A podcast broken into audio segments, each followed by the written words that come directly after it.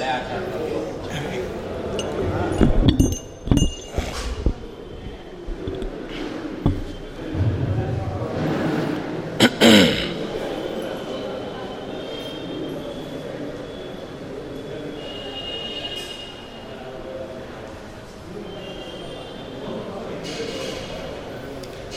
ಶ್ರೀ ಗುರುಭ್ಯೋ ನಮಃ ಶ್ರೀ ಹರಯೇ ನಮಃ ಶ್ರೀಮದಾನಂದ ತೀರ್ಥ ಭಗವತ್ಪಾದಾಚಾರ್ಯ ಗುರುಭ್ಯೋ ನಮಃ ಹರಿ ಓಂ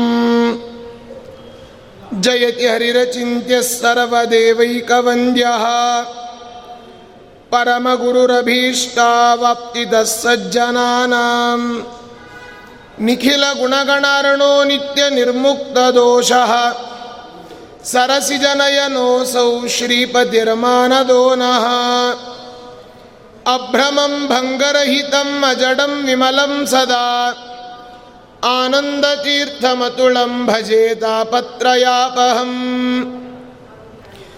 ತಪೋ ವಿದ್ಯಾವಿರಕ್ತ್ಯಾದಿ ಸದ್ಗುಣೌಘಾಕರಾನಹಂ ವಾದಿರಾಜಗುರೂನ್ನು ವಂದೇ ಹಯಗ್ರೀವಪದಾಶ್ರಯಾನ್ ದುರ್ವಾದಿಧ್ವಾಂತರವಯೇ ವೈಷ್ಣವೇಂದೀವರೇಂದವೇ ಶ್ರೀರಾಘವೇಂದ್ರ ಗುರವೇ ನಮೋ ಅತ್ಯಂತ ದಯಾಲವೇ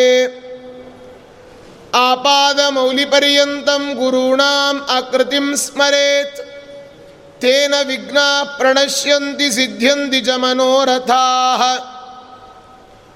ಅನವದ್ಯಾತ್ಮಚಾರಿತ್ರ್ಯಂ ವಾದಿಖದ್ಯೋತಭಾಸ್ಕರಂ ವಿದ್ಯಾಮಾನ್ಯಗುರುಂ ವಂದೇ ವಿದ್ಯಾ ವಿದ್ಯೋತಭಾಸ್ವರಂ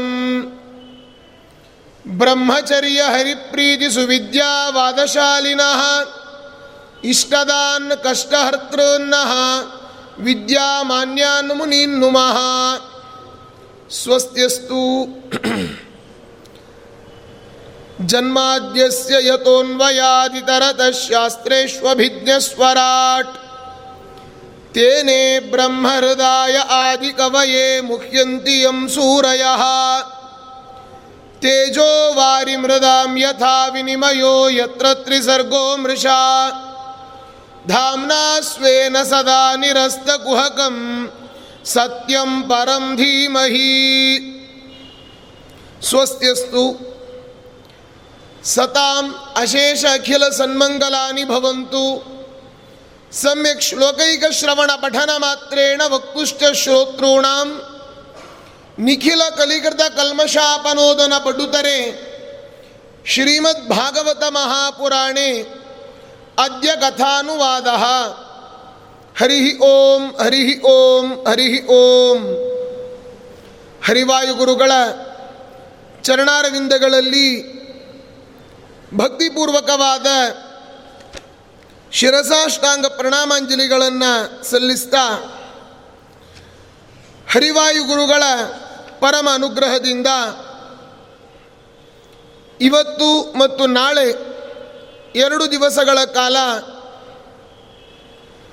ಭಗವದಿಚ್ಛೆಯಂತೆ ಅವಕಾಶ ಸಿಕ್ಕಿದೆ. ಈ ಸದವಕಾಶವನ್ನು ನಾವು ನೀವು ಸದುಪಯೋಗಪಡಿಸಿಕೊಳ್ಬೇಕು ಅಂತ ಭಾಗವತದಲ್ಲಿ ಆರನೇ ಸ್ಕಂದದ ಎಂಟನೇ ಅಧ್ಯಾಯದಲ್ಲಿ ಒಂದು ಒಳ್ಳೆಯ ಸ್ತೋತ್ರ ಬಂದಿದೆ.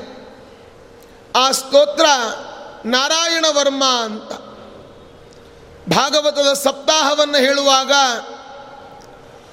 ಏಳು ದಿವಸದಲ್ಲಿ ಮುಗಿಸಬೇಕು ಅನ್ನುವ ಭರ, ಆ ತುಡಿತದಿಂದ ಸ್ತೋತ್ರಗಳೆಲ್ಲ ಹಾರಿ ಹೋಗ್ತವೆ. ಫಾಸ್ಟಾಗಿ ರೀಚ್ ಆಗಬೇಕು ಅಂತ. ಆದರೆ ಭಾಗವತದಲ್ಲಿ ಬರುವ ಸ್ತೋತ್ರಗಳನ್ನು ಈ ರೀತಿಯಾದ ಸದವಕಾಶಗಳು ಸಿಕ್ಕಾಗ, ಗಜೇಂದ್ರ ಮೋಕ್ಷದ ವಿಚಾರಗಳಿರಬಹುದು ಅಥವಾ ನಾರಾಯಣ ವರ್ಮ, ಪ್ರಹ್ಲಾದರಾಜರು ಮಾಡಿದ ಸ್ತೋತ್ರ, ರುದ್ರಗೀತ, ಹೀಗೆ ತುಂಬ ಗೀತೆಗಳು ಇದರಲ್ಲಿದ್ದಾವೆ. ಉದ್ಧವ ಗೀತ, ಐಲಗೀತ, ಶ್ರುತಿಗೀತ ಅಂತ. ಹಾಗೆ ಪ್ರಧಾನವಾದ ಆರನೇ ಸ್ಕಂದದ ನಾರಾಯಣ ವರ್ಮದ ಬಗ್ಗೆ ನಾವು ನೀವು ಚಿಂತನೆ ಮಾಡೋಣ. ನಾರಾಯಣ ವರ್ಮದ ಸ್ತೋತ್ರವನ್ನು ಪ್ರಾತಸ್ಮರಣೀಯರಾದ ವಾಜರಾಜ ಗುರುಸಾರ್ವಭೌಮರು ಕನ್ನಡದಲ್ಲಿಯೂ ಕೂಡ ಮಾಡಿದ್ದಾರೆ. ಇವತ್ತು ಸಂಸ್ಕೃತದ ನಾರಾಯಣ ವರ್ಮ ಕೆಲವು ವಿಚಾರಗಳನ್ನು ಇವತ್ತು ತಿಳ್ಕೊಂಡು, ನಾಳೆ ಸ್ತ್ರೀಯರು ಪಾರಾಯಣ ಮಾಡಬೇಕಾದ ನಾರಾಯಣ ವರ್ಮದ ಆ ಪ್ರತಿಯನ್ನು ಕೂಡ ಕೊಡ್ತೇನೆ. ನಿತ್ಯದಲ್ಲಿ ಹೇಳಬೇಕು.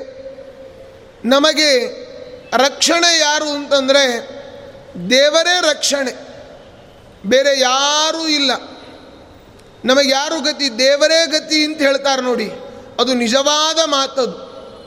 ನಾವಂದುಕೊಳ್ತೇವೆ ನಮ್ಮ ರಕ್ಷಣೆಗೆ ಬೇರೆಯವರಿದ್ದಾರೆ ಅಂತ. ನಾವು ಹಿಂದಿನ ಪ್ರಧಾನಮಂತ್ರಿ ಗಾಂಧಿ ವಂಶದಲ್ಲಿ ಬಂದಂತಹ ಆ ಮಹಿಳೆಯನ್ನು ರಕ್ಷಕರೇ ಭಕ್ಷಕರಾಗಿ ಬಿಟ್ಟರು ನಾವು ನೋಡ್ತೇವೆ. ಈಗಿನ ರಕ್ಷಣಾ ವ್ಯವಸ್ಥೆ ಆ ರೀತಿಯಾಗಿ ಇರೋದು. ಆದರೆ ನಮಗೆ ನಿರಂತರದಲ್ಲಿ ರಕ್ಷಣೆ ಬೇಕು, ಕವಚ ಬೇಕು. ನಾರಾಯಣನೇ ಕವಚ, ಯಾರು? ಭಗವಂತನೇ ಕವಚವಾಗಿರೋದೆ. ಆ ಸ್ತೋತ್ರವನ್ನು ನಿತ್ಯದಲ್ಲಿ ಪಾರಾಯಣ ಮಾಡಬೇಕು. ಅಂತಹ ನಾರಾಯಣ ವರ್ಮದ ಚಿಂತನೆಯನ್ನು ಇವತ್ತು ಮತ್ತು ನಾಳೆ ಮಾಡುವ ಸಂಕಲ್ಪವನ್ನು ಆರಂಭದಲ್ಲಿ ಮಾಡಿ, ಇವತ್ತಿನ ದಿವಸ ನಿಜವಾಗಿಯೂ ಕೂಡ ಪಾವನವಾದ ದಿವಸ. ವೈಶಾಖ ಮಾಸದ ಶುಕ್ಲಪಕ್ಷದ ಏಕಾದಶಿ ಇವತ್ತು ದೊಡ್ಡ ದಿನ. ಕಾರಣ, ನಿನ್ನೆ ಶ್ರೀ ಶ್ರೀನಿವಾಸ ದೇವರ ಕಲ್ಯಾಣ ಮಹೋತ್ಸವ ಆಗಿದೆ. ಇವತ್ತು ನಮ್ಮ ಪರಮ ಗುರುಗಳು, ನನ್ನ ಗುರುಗಳು ಪೇಜಾವರ ಸ್ವಾಮಿಗಳು, ಅವರ ಗುರುಗಳು ಪ್ರಾತಸ್ಮರಣೀಯರಾದ ವಿದ್ಯಾಮಾನ್ಯ ತೀರ್ಥ ಶ್ರೀಪಾದಂಗಳವರು. ಇವತ್ತು ಹಿಂದೆ ಹತ್ತೊಂಬತ್ತು ನೂರ ಐವತ್ತ್ನಾಲ್ಕನೇ ಇಸ್ವಿಯಲ್ಲಿ ಬೆಂಗಳೂರಿನ ಈ ಪ್ರಾಂತ ಕಲ್ಯಾಣಿ ರಾಘವೇಂದ್ರ ಸ್ವಾಮಿಗಳ ಮಠದಲ್ಲಿ ಶ್ರೀ ಶ್ರೀ ಪರಮಪೂಜ್ಯರಾದ ಪಲಿಮಾರು ಭಂಡಾರಿಕೆರೆ ಮಠಾಧೀಶರಾದ ಆಗಿದ್ದ ವಿದ್ಯಾಮಾನ್ಯ ತೀರ್ಥ ಶ್ರೀಪಾದಂಗಳವರು ಅವತ್ತು ಪೂರ್ಣಪ್ರಜ್ಞೆ ವಿದ್ಯಾಪೀಠದ ಸ್ಥಾಪನೆಯನ್ನು ಟೀಕಾರಾಯರ ಪಂಚಮಿ ದಿವಸ ಆರಂಭ ಮಾಡಿದರು. ಒಂದು ವೇ ಅವತ್ತು ಅವರು ಸ್ಥಾಪನೆ ಮಾಡಿದ ಪೂರ್ಣಪ್ರಜ್ಞೆ ವಿದ್ಯಾಪೀಠ ಇವತ್ತು ಅರವತ್ತು ವರ್ಷವನ್ನು ದಾಟಿ ಸಾವಿರಾರು ವಿದ್ವಾಂಸರನ್ನು ಜಗತ್ತಿಗೆ ನೀಡಿದ ಸನ್ಯಾಸಿ ಸ್ವಾಮಿಗಳ ಸ್ವಾಮಿಗಳನ್ನು ಸನ್ಯಾಸಿ ವಿದ್ವಾಂಸರನ್ನು ಕೊಟ್ಟಿರತಕ್ಕಂತಹ ಕೀರ್ತಿ ನಮ್ಮ ಪೂರ್ಣಪ್ರಜ್ಞೆ ವಿದ್ಯಾಪೀಠಕ್ಕೆ ಇದೆ. ಇವತ್ತು ನಾವು ನೋಡುವ ಪರಮ ಪೂಜ್ಯರಾದ ಶ್ರೀ ಶ್ರೀ ಸುವಿದ್ಯೇಂದ್ರ ತೀರ್ಥ ಶ್ರೀಪಾದಂಗಳವರು, ಪರಮ ಪೂಜ್ಯರಾದ ಸುಬ್ರಹ್ಮಣ್ಯ ಮಠಾಧೀಶರು, ಪರಮ ಪೂಜ್ಯರಾದ ಬಾಳಗಾರು ಮಠಾಧೀಶರಾದ ರಘುಭೂಷಣ ತೀರ್ಥ ಶ್ರೀಪಾದರು, ರಾಮೋಹಳ್ಳಿಯ ವಿಶ್ವಭೂಷಣ ತೀರ್ಥ ಶ್ರೀಪಾದಂಗಳವರು, ಭಂಡಾರಿಕೆರೆ ಮಠದ ವಿದ್ಯೇಶ ತೀರ್ಥ ಶ್ರೀಪಾದಂಗಳವರು, ಹೀಗೆ ಸ್ವಾಮಿಗಳ ಪಡೆನೇ ಅಲ್ಲಿಂದ ಬಂದಿದೆ. ಇನ್ನು ವಿದ್ವಾಂಸರಂತೂ ಅಪಾರವಾದ ಅನೇಕ ಹಿರಿಯ ವಿದ್ವಾಂಸರು ಅಲ್ಲಿಂದ ಬಂದಿದ್ದಾರೆ. ಇದಕ್ಕೆಲ್ಲ ಮೂಲ ಕಾರಣೀಕರ್ತರು ಯಾರು ಅಂತಂದರೆ ಪ್ರಾತಸ್ಮರಣೀಯರಾದ ಶ್ರೀ ಶ್ರೀ ವಿದ್ಯಾಮಾನ್ಯ ತೀರ್ಥ ಶ್ರೀಪಾದಂಗಳವರು. ಅವರು ವೈಶಾಖ ಮಾಸದ ಏಕಾದಶಿ ಇವತ್ತೇ ಈ ಸಮಯಕ್ಕೇನೆ ಭಗವಂತನ ಪಾದವನ್ನು ಸೇರಿರ್ತಕ್ಕಂಥದ್ದು. ಹದಿಮೂರು ವರ್ಷಗಳು ಕಳಿತು. ಅವರ ಆರಾಧನಾ ಮಹೋತ್ಸವ ಇವತ್ತು ಪಲಿಮಾರಿನಲ್ಲಿ, ಭಂಡಾರಕೆರೆಯಲ್ಲಿ, ಉಡುಪಿ ಕ್ಷೇತ್ರದಲ್ಲಿ ಅನೇಕರ ಮನೆಯಲ್ಲಿ ಅವರು ಅದು ಆರಾಧನೆ ನಡೀತಾ ಇದೆ. ಹೀಗಾಗಿ ಹಿರಿಯರನ್ನು ಸ್ಮರಣೆ ಮಾಡೋದೇ ಒಂದು ದೊಡ್ಡ ಸೌಭಾಗ್ಯ. ಆದ್ದರಿಂದ ನಾವು ನೀವೆಲ್ಲರೂ ಕೂಡ ಅವರ ಸ್ಮರಣೆಯನ್ನು ಅನವದ್ಯಾತ್ಮ ಚಾರಿತ್ರ್ಯಂ, ಅವರಲ್ಲಿ ಯಾವುದೇ ರೀತಿಯಾದ ಕೆಟ್ಟ ಚಾರಿತ್ರ್ಯ ಅವರದ್ದಾಗಿರಲಿಲ್ಲ, ಒಳ್ಳೆಯ ಸಚ್ಚಾರಿತ್ರ್ಯವನ್ನು ಹೊಂದಿದ ಬಹಳ ಮುಗ್ಧ ಸ್ವಭಾವದ ಸ್ವಾಮಿಗಳು. ವಾದಿ ಖದ್ಯೋತ ಭಾಸ್ಕರಂ, ಯಾರು ದುರ್ವಾದಿಗಳು ಅವರು ಕಾಶಿಗೆ ಎಲ್ಲ ಕಡೆ ಹೋಗಿ ಅನೇಕ ವಾದಿಗಳನ್ನು ಸೋಲಿಸಿ ಸೂರ್ಯನಂತೆ ಪ್ರಕಾಶಿಸಿದಿರತಕ್ಕಂತಹ ವಿದ್ಯಾಮಾನ್ಯ ತೀರ್ಥ ಶ್ರೀಪಾದರು. ವಿದ್ಯಾಮಾನ್ಯ ಗುರುಂ ವಂದೇ ವಿದ್ಯಾ ವಿದ್ಯೋತ ಭಾಸ್ವರಂ. ಅವರ ವಿದ್ಯೆ ಎಂಥದ್ದಿತ್ತು ಅಂತಂದರೆ ಪ್ರತಿನಿತ್ಯದಲ್ಲಿ ಮಹಾಭಾರತ ತಾತ್ಪರ್ಯ ನಿರ್ಣಯದ ಮೂವತ್ತೆರಡು ಅಧ್ಯಾಯಗಳನ್ನು ಮುಖೋದ್ಗತ ಪಾರಾಯಣ ಮಾಡ್ತಾ ಇದ್ರು. ಅವರು ಅನೇಕ ಶ್ರೀಪಾದಂಗಳವರಿಗೆ, ಈಗಿನ ಅದಮಾರು ಸ್ವಾಮಿಗಳು, ಪಲಿಮಾರು ಸ್ವಾಮಿಗಳು, ಭಂಡಾರಿಕೆರೆ ಸ್ವಾಮಿಗಳು, ಪುತ್ತಿಗೆ ಸ್ವಾಮಿಗಳು, ಇವರೆಲ್ಲರಿಗಿಂತ ಹಿರಿಯರಾದ ನಮ್ಮ ಗುರುಗಳಾದ ಪೇಜಾವರ ಸ್ವಾಮಿಗಳು ಎಲ್ಲರಿಗೂ ಕೂಡ ಪ್ರತಿನಿತ್ಯದಲ್ಲಿ ಪಾಠವನ್ನು ಮಾಡಿ ಅವರ ಸುಧಾಮಂಗಳವನ್ನು ಮಾಡಿ ಅವರೆಲ್ಲರನ್ನೂ ತತ್ವಜ್ಞಾನ ಪ್ರಚಾರಕ್ಕೆ ಎಲ್ಲ ಕಡೆ ಕಳಿಸಿದ ಮಹನೀಯರು. ಸ್ವಾಮಿಗಳಿಗೆ ಗುರುಗಳಿಗೆ ಗುರುಗಳು ವಿದ್ಯಾಮಾನ್ಯ ತೀರ್ಥ ಶ್ರೀಪಾದಂಗಳವರು. ಅವರಿಗೆ ಶಾಸ್ತ್ರದಲ್ಲಿ ಎಂತಹ ಪ್ರೀತಿ, ಆಸೆ, ಕಾಳಜಿ ಇತ್ತು ಅಂತಂದರೆ ಅನೇಕ ಯತಿಗಳಿಗೆ ಪಾಠವನ್ನು ಮಾಡಲಿಕ್ಕೆ ಇಲ್ಲಿ ಬೆಂಗಳೂರಿನಲ್ಲಿಯೂ ಕೂಡ ಅಬ್ಬೂರು ಮಠಕ್ಕೆ ಎಲ್ಲ ಬರ್ತಾ ಇದ್ದರು. ಅವರಿದ್ದದ್ದು ರಾಮಧಾಮದಲ್ಲಿ, ಅಲ್ಲಿಂದ ವಾಹನದಲ್ಲಿ ಬರಬೇಕು ಪಾಠಕ್ಕೆ. ಯಾರೋ ಕೇಳಿದ್ರಂತೆ, ಸ್ವಾಮಿ ಅಲ್ಲಿಂದ ಇಲ್ಲಿಗೆ ಪಾಠಕ್ಕೆ ಬರ್ತೀರಲ್ಲ ನೀವು, ಇಷ್ಟು ವಯಸ್ಸಾಗಿದೆ ನಿಮಗೆ, ಬೇಜಾರಾಗೋದಿಲ್ವಾ ಅಂದರೆ ಸ್ವಾಮಿಗಳು ಹೇಳ್ತಿದ್ರಂತೆ, ನಮ್ಮನ್ನೆಲ್ಲ ಉದ್ಧಾರ ಮಾಡಲಿಕ್ಕೆ ಸತ್ಯಲೋಕದಿಂದ ಮಧ್ವಾಚಾರ್ಯ ಇಳಿದು ಬಂದಿದ್ದಾರೆ, ನಾವು ಇಲ್ಲಿಂದ ಇಲ್ಲಿಗೆ ಪಾಠಕ್ಕೆ ಪ್ರವಚನಕ್ಕೆ ಬರಲಿಕ್ಕೆ ಯಾಕೆ ಬೇಜಾರು ಮಾಡ್ಕೊಳ್ಬೇಕು ಅಂತ ಇದ್ದರು. ಅಷ್ಟು ಸರಳ ಸಜ್ಜನಿಕೆ ಸ್ವಾಮಿಗಳು. ಅವರಿಗೆ ಲೌಕಿಕದ ವಿಚಾರವೇ ಗೊತ್ತಿರಲಿಲ್ಲ. ಒಮ್ಮೆ ಈ ನಂದ್ಯಾಳ ಅಂತ ಒಂದು ಊರಿದೆ ಆಂಧ್ರದಲ್ಲಿ, ಅಲ್ಲಿ ಅವರು ವಾಸ ಮಾಡಿದಾಗ ಒಂದು ಕನ್ನಡದ ಪ್ರತಿ ಪುಸ್ತಕ ಅದನ್ನು ಜೆರಾಕ್ಸ್ ಮಾಡಿಸ್ಕೊಂಡು ಬರಬೇಕಾಗಿತ್ತು. ಯಾರೋ ಹೋಗಿ ಹೇಳಿದ್ರಂತೆ, ಸ್ವಾಮಿ ಇದನ್ನು ಇಲ್ಲಿ ಜೆರಾಕ್ಸ್ ಮಾಡಿಸ್ಕೊಂಡು ಬಂದುಬಿಡ್ತೇನೆ ಹೋಗಿ ಅಂತ. ಆಗ ಅವ್ರು ಕೇಳಿದ್ರಂತೆ, ಇದು ಆಂಧ್ರ ಪ್ರದೇಶ, ಇಲ್ಲಿ ಕನ್ನಡದ ಜೆರಾಕ್ಸ್ ಆಗ್ತದಾ ಅಂತ ಕೇಳಿದ್ರಂತೆ. ಅಂದರೆ ಏನರ್ಥ, ಅವರಿಗೆ ಲೌಕಿಕ ಜ್ಞಾನ ಲೌಕಿಕ ಜ್ಞಾನ ಅಲ್ಲ, ಅಷ್ಟು ಶಾಸ್ತ್ರದಲ್ಲಿ ಮುಳುಗಿ ಹೋಗಿದ್ರು ಅವರು. ಅವರ ಎಂಬತ್ತ ಎಂಟರ ಇಳಿ ವಯಸ್ಸಿನಲ್ಲಿಯೂ ಕೂಡ ಅವರೇನು ಮಣಿಮಂಜರಿ ಪಾಠವನ್ನು ಮಾಡ್ತಾ ಇದ್ದರು. ಅಂತಹ ಸುಧಾ ಚಂದ್ರಿಕಾ ಎಲ್ಲವನ್ನು ಕೂಡ ಅಪಾರವಾಗಿ ಅವರ ಗ್ರಂಥಿಯಲ್ಲಿಯೇ, ಗ್ರಂಥಗಳು ಅವರ ಗ್ರಂಥಿಯಲ್ಲಿದ್ದಂತಹ ಮಹನೀಯರು. ಈ ಏಕಾದಶಿ ಉಪವಾಸವನ್ನು ಒಂದೇ ಮಾಡಬೇಕು ಅಂತ ತುಂಬ ಹೋರಾಡಿದ ದೊಡ್ಡ ಹೋರಾಟಗಾರರು ಅಂತಂದರೆ ಪರಮ ಪೂಜ್ಯರಾದ ವಿದ್ಯಾಮಾನ್ಯ ತೀರ್ಥ ಶ್ರೀಪಾದರು. ಆಗಲಿಲ್ಲ ಪಾಪ ಅವ್ರ ಕಡೆಯಿಂದಲೂ ಕೂಡ. ಹಾಗೆ ಅಂತಹ ದೊಡ್ಡ ಜ್ಞಾನಿಗಳನ್ನು, ಸ್ವಾಮಿಗಳನ್ನು ನಮ್ಮ ಎಲ್ಲರಿಗೂ ಕೂಡ ಕರುಣಿಸಿದ ಮಹನೀಯರು ಪರಮ ಪೂಜ್ಯರಾದ ವಿದ್ಯಾಮಾನ್ಯ ತೀರ್ಥ ಶ್ರೀಪಾದಂಗಳವರು. ಮಾಧ್ವ ಪರಂಪರೆಯ ಇಡೀ ಇತಿಹಾಸವನ್ನು ನೋಡಿದರೆ ಅವರಿಂದ ಅನೇಕ ರೀತಿಯಾದ ಕವಲು ಒಡೆದು ಬಂದಿದೆ. ಅಂತಹ ಅವರನ್ನು ಈ ಸಂದರ್ಭದಲ್ಲಿ ನಾವು ನೀವು ಬ್ರಹ್ಮಚರ್ಯ ಹರಿಪ್ರೀತಿ ಸುವಿದ್ಯಾ ವಾದಶಾಲಿನಃ ಇಷ್ಟದಾನ ಕಷ್ಟಹರ್ತೃನ್ನಃ ವಿದ್ಯಾಮಾನ್ಯಾನ್ ಮುನೀನ್ನುಮಃ ಅಂತ, ಯಾರಾದರೂ ಸುಮಧು ವಿಜಯ ಪರೀಕ್ಷೆಯನ್ನು ಕೊಟ್ಟರೆ ಶ್ಲೋಕಕ್ಕೆ ಒಂದು ರೂಪಾಯಿ ಥರ ದಕ್ಷಿಣೆಯನ್ನು ಕೊಡ್ತಾ ಇದ್ದರು. ಅನೇಕ ಮಾಧ್ವ ಸಿದ್ಧಾಂತ ರಾಧಾನ್ ಸಭೆಯನ್ನು ಎಲ್ಲ ಸ್ಥಾಪನೆ ಮಾಡಿದವರವರೇ. ಹೀಗೆ ಅನೇಕ ಒಳ್ಳೆಯ ಕೆಲಸಗಳನ್ನು ಮಾಡಿ ರಕ್ಷಣೆ ಮಾಡಿದ ಮಹನೀಯರು. ಅವರನ್ನು ನಾವು ನೀವೆಲ್ಲರೂ ಕೂಡ ಸ್ಮರಿಸೋಣ ಅಂತ ಹೇಳ್ತಾ, ಇನ್ನು ಪ್ರಸಕ್ತ ಇವತ್ತಿನ ಕಥಾಭಾಗ ಶ್ರೀಮದ್ ಭಾಗವತದ ನಾರಾಯಣ ವರ್ಮ. ಈ ನಾರಾಯಣ ವರ್ಮದ ಚಿಂತನೆಯನ್ನು ಯಾಕೆ ಮಾಡಬೇಕು ಅಂದರೆ, ಇದು ಯಾಕೆ ಪ್ರಸಕ್ತಿ ಏನು ಬಂತು ಭಾಗವತದಲ್ಲಿ ಅಂದರೆ, ಹಿಂದೆ ದೇವೇಂದ್ರ ಅವನಿಗೆ ಸ್ವಲ್ಪ ಮದ ಇತ್ತು. ದೇವೇಂದ್ರನಿಗೆ ಆಗಾಗ ಅಹಂಕಾರ ಬರ್ತಾ ಇತ್ತು. ಅಹಂಕಾರಗೊಂಡ ದೇವೇಂದ್ರ ಒಮ್ಮೆ ಆ ದೇವೇಂದ್ರನ ಮನೆಗೆ ಬೃಹಸ್ಪತ್ಯಾಚಾರ್ಯರು ಹೋಗ್ತಾ ಇದ್ದಾರೆ. ಆ ಬೃಹಸ್ಪತ್ಯಾಚಾರ್ಯರು ದೇವೇಂದ್ರನ ಮನೆಗೆ ಹೋದಾಗ ಆ ದೇವೇಂದ್ರ ಅವರನ್ನು ನೋಡಿಯೂ ನೋಡಲಾರದಾಗಿ ಅವನು ಮಲಗಿದ್ದಂತೆ. ಅನೇಕ ಸ್ತ್ರೀಯರ ಜೊತೆಯಲ್ಲಿ ಸುಖವನ್ನು ಪಡ್ತಾ ಇಂದ್ರ ತ್ರಿಭುವನೈಶ್ವರ್ಯ ಮದೋಲ್ಲಂಘಿತ ಸತ್ಪತಃ ಮರುದ್ಭಿಹಿ ವಸುಭಿರುದ್ರೈಹಿ ಆದಿತ್ಯೈಹಿ ರುಭಿರ್ಭೃನೃಪ. ಅವನು ಮದದಿಂದ ಅನೇಕ ಸಂಪತ್ತವನ ಹತ್ತಿರ ಇತ್ತು. ಅವನೇನು ಮಾಡಿದ್ದ, ವಿದ್ಯಾಧರರು ಕಿನ್ನರರು ಎಲ್ಲವನ್ನು ಸ್ತೋತ್ರ ಮಾಡ್ತಾ ಇದ್ದರು. ಆಗ ಒಂದು ದಿನ ವಾಚಸ್ಪತಿ ಮುನಿವರಂ ಸುರಾಸುರ ನಮಸ್ಕೃತಂ ನೋಚ್ಚಚಾಲ ಆಸನಾದಿಂದ್ರ ಪಶ್ಯನ್ನಪಿ ಸಮಾಗತಂ. ವಾಸ್ತವಿಕವಾಗಿ ದೇವತೆಗಳ ಗುರು ಬೃಹಸ್ಪತ್ಯಾಚಾರ್ಯರು.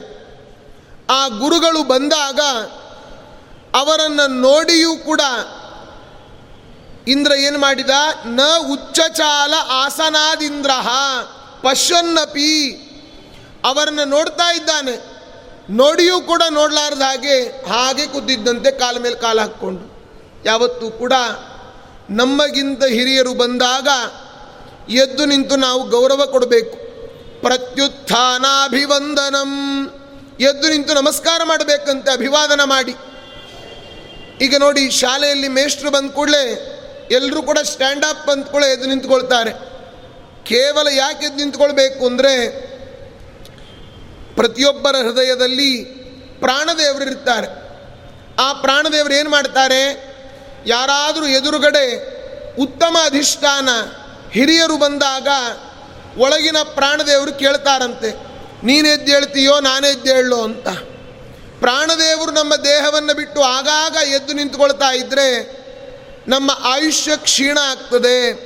ಅದಕ್ಕಾಗಿ ಯಾರಾದರೂ ನಮಗಿಂತ ದೊಡ್ಡವರು ಬಂದರೆ ಎದ್ದು ನಿಂತ್ಕೊಳ್ಬೇಕು, ಅವರಿಗೆ ಆಸನವನ್ನು ಬಿಟ್ಟು ಕೊಡಬೇಕು. ದೇವೇಂದ್ರನಿಗೆ ತುಂಬ ಉಪಕಾರ ಮಾಡಿದರು ಬೃಹಸ್ಪತ್ಯಾಚಾರ್ಯರು.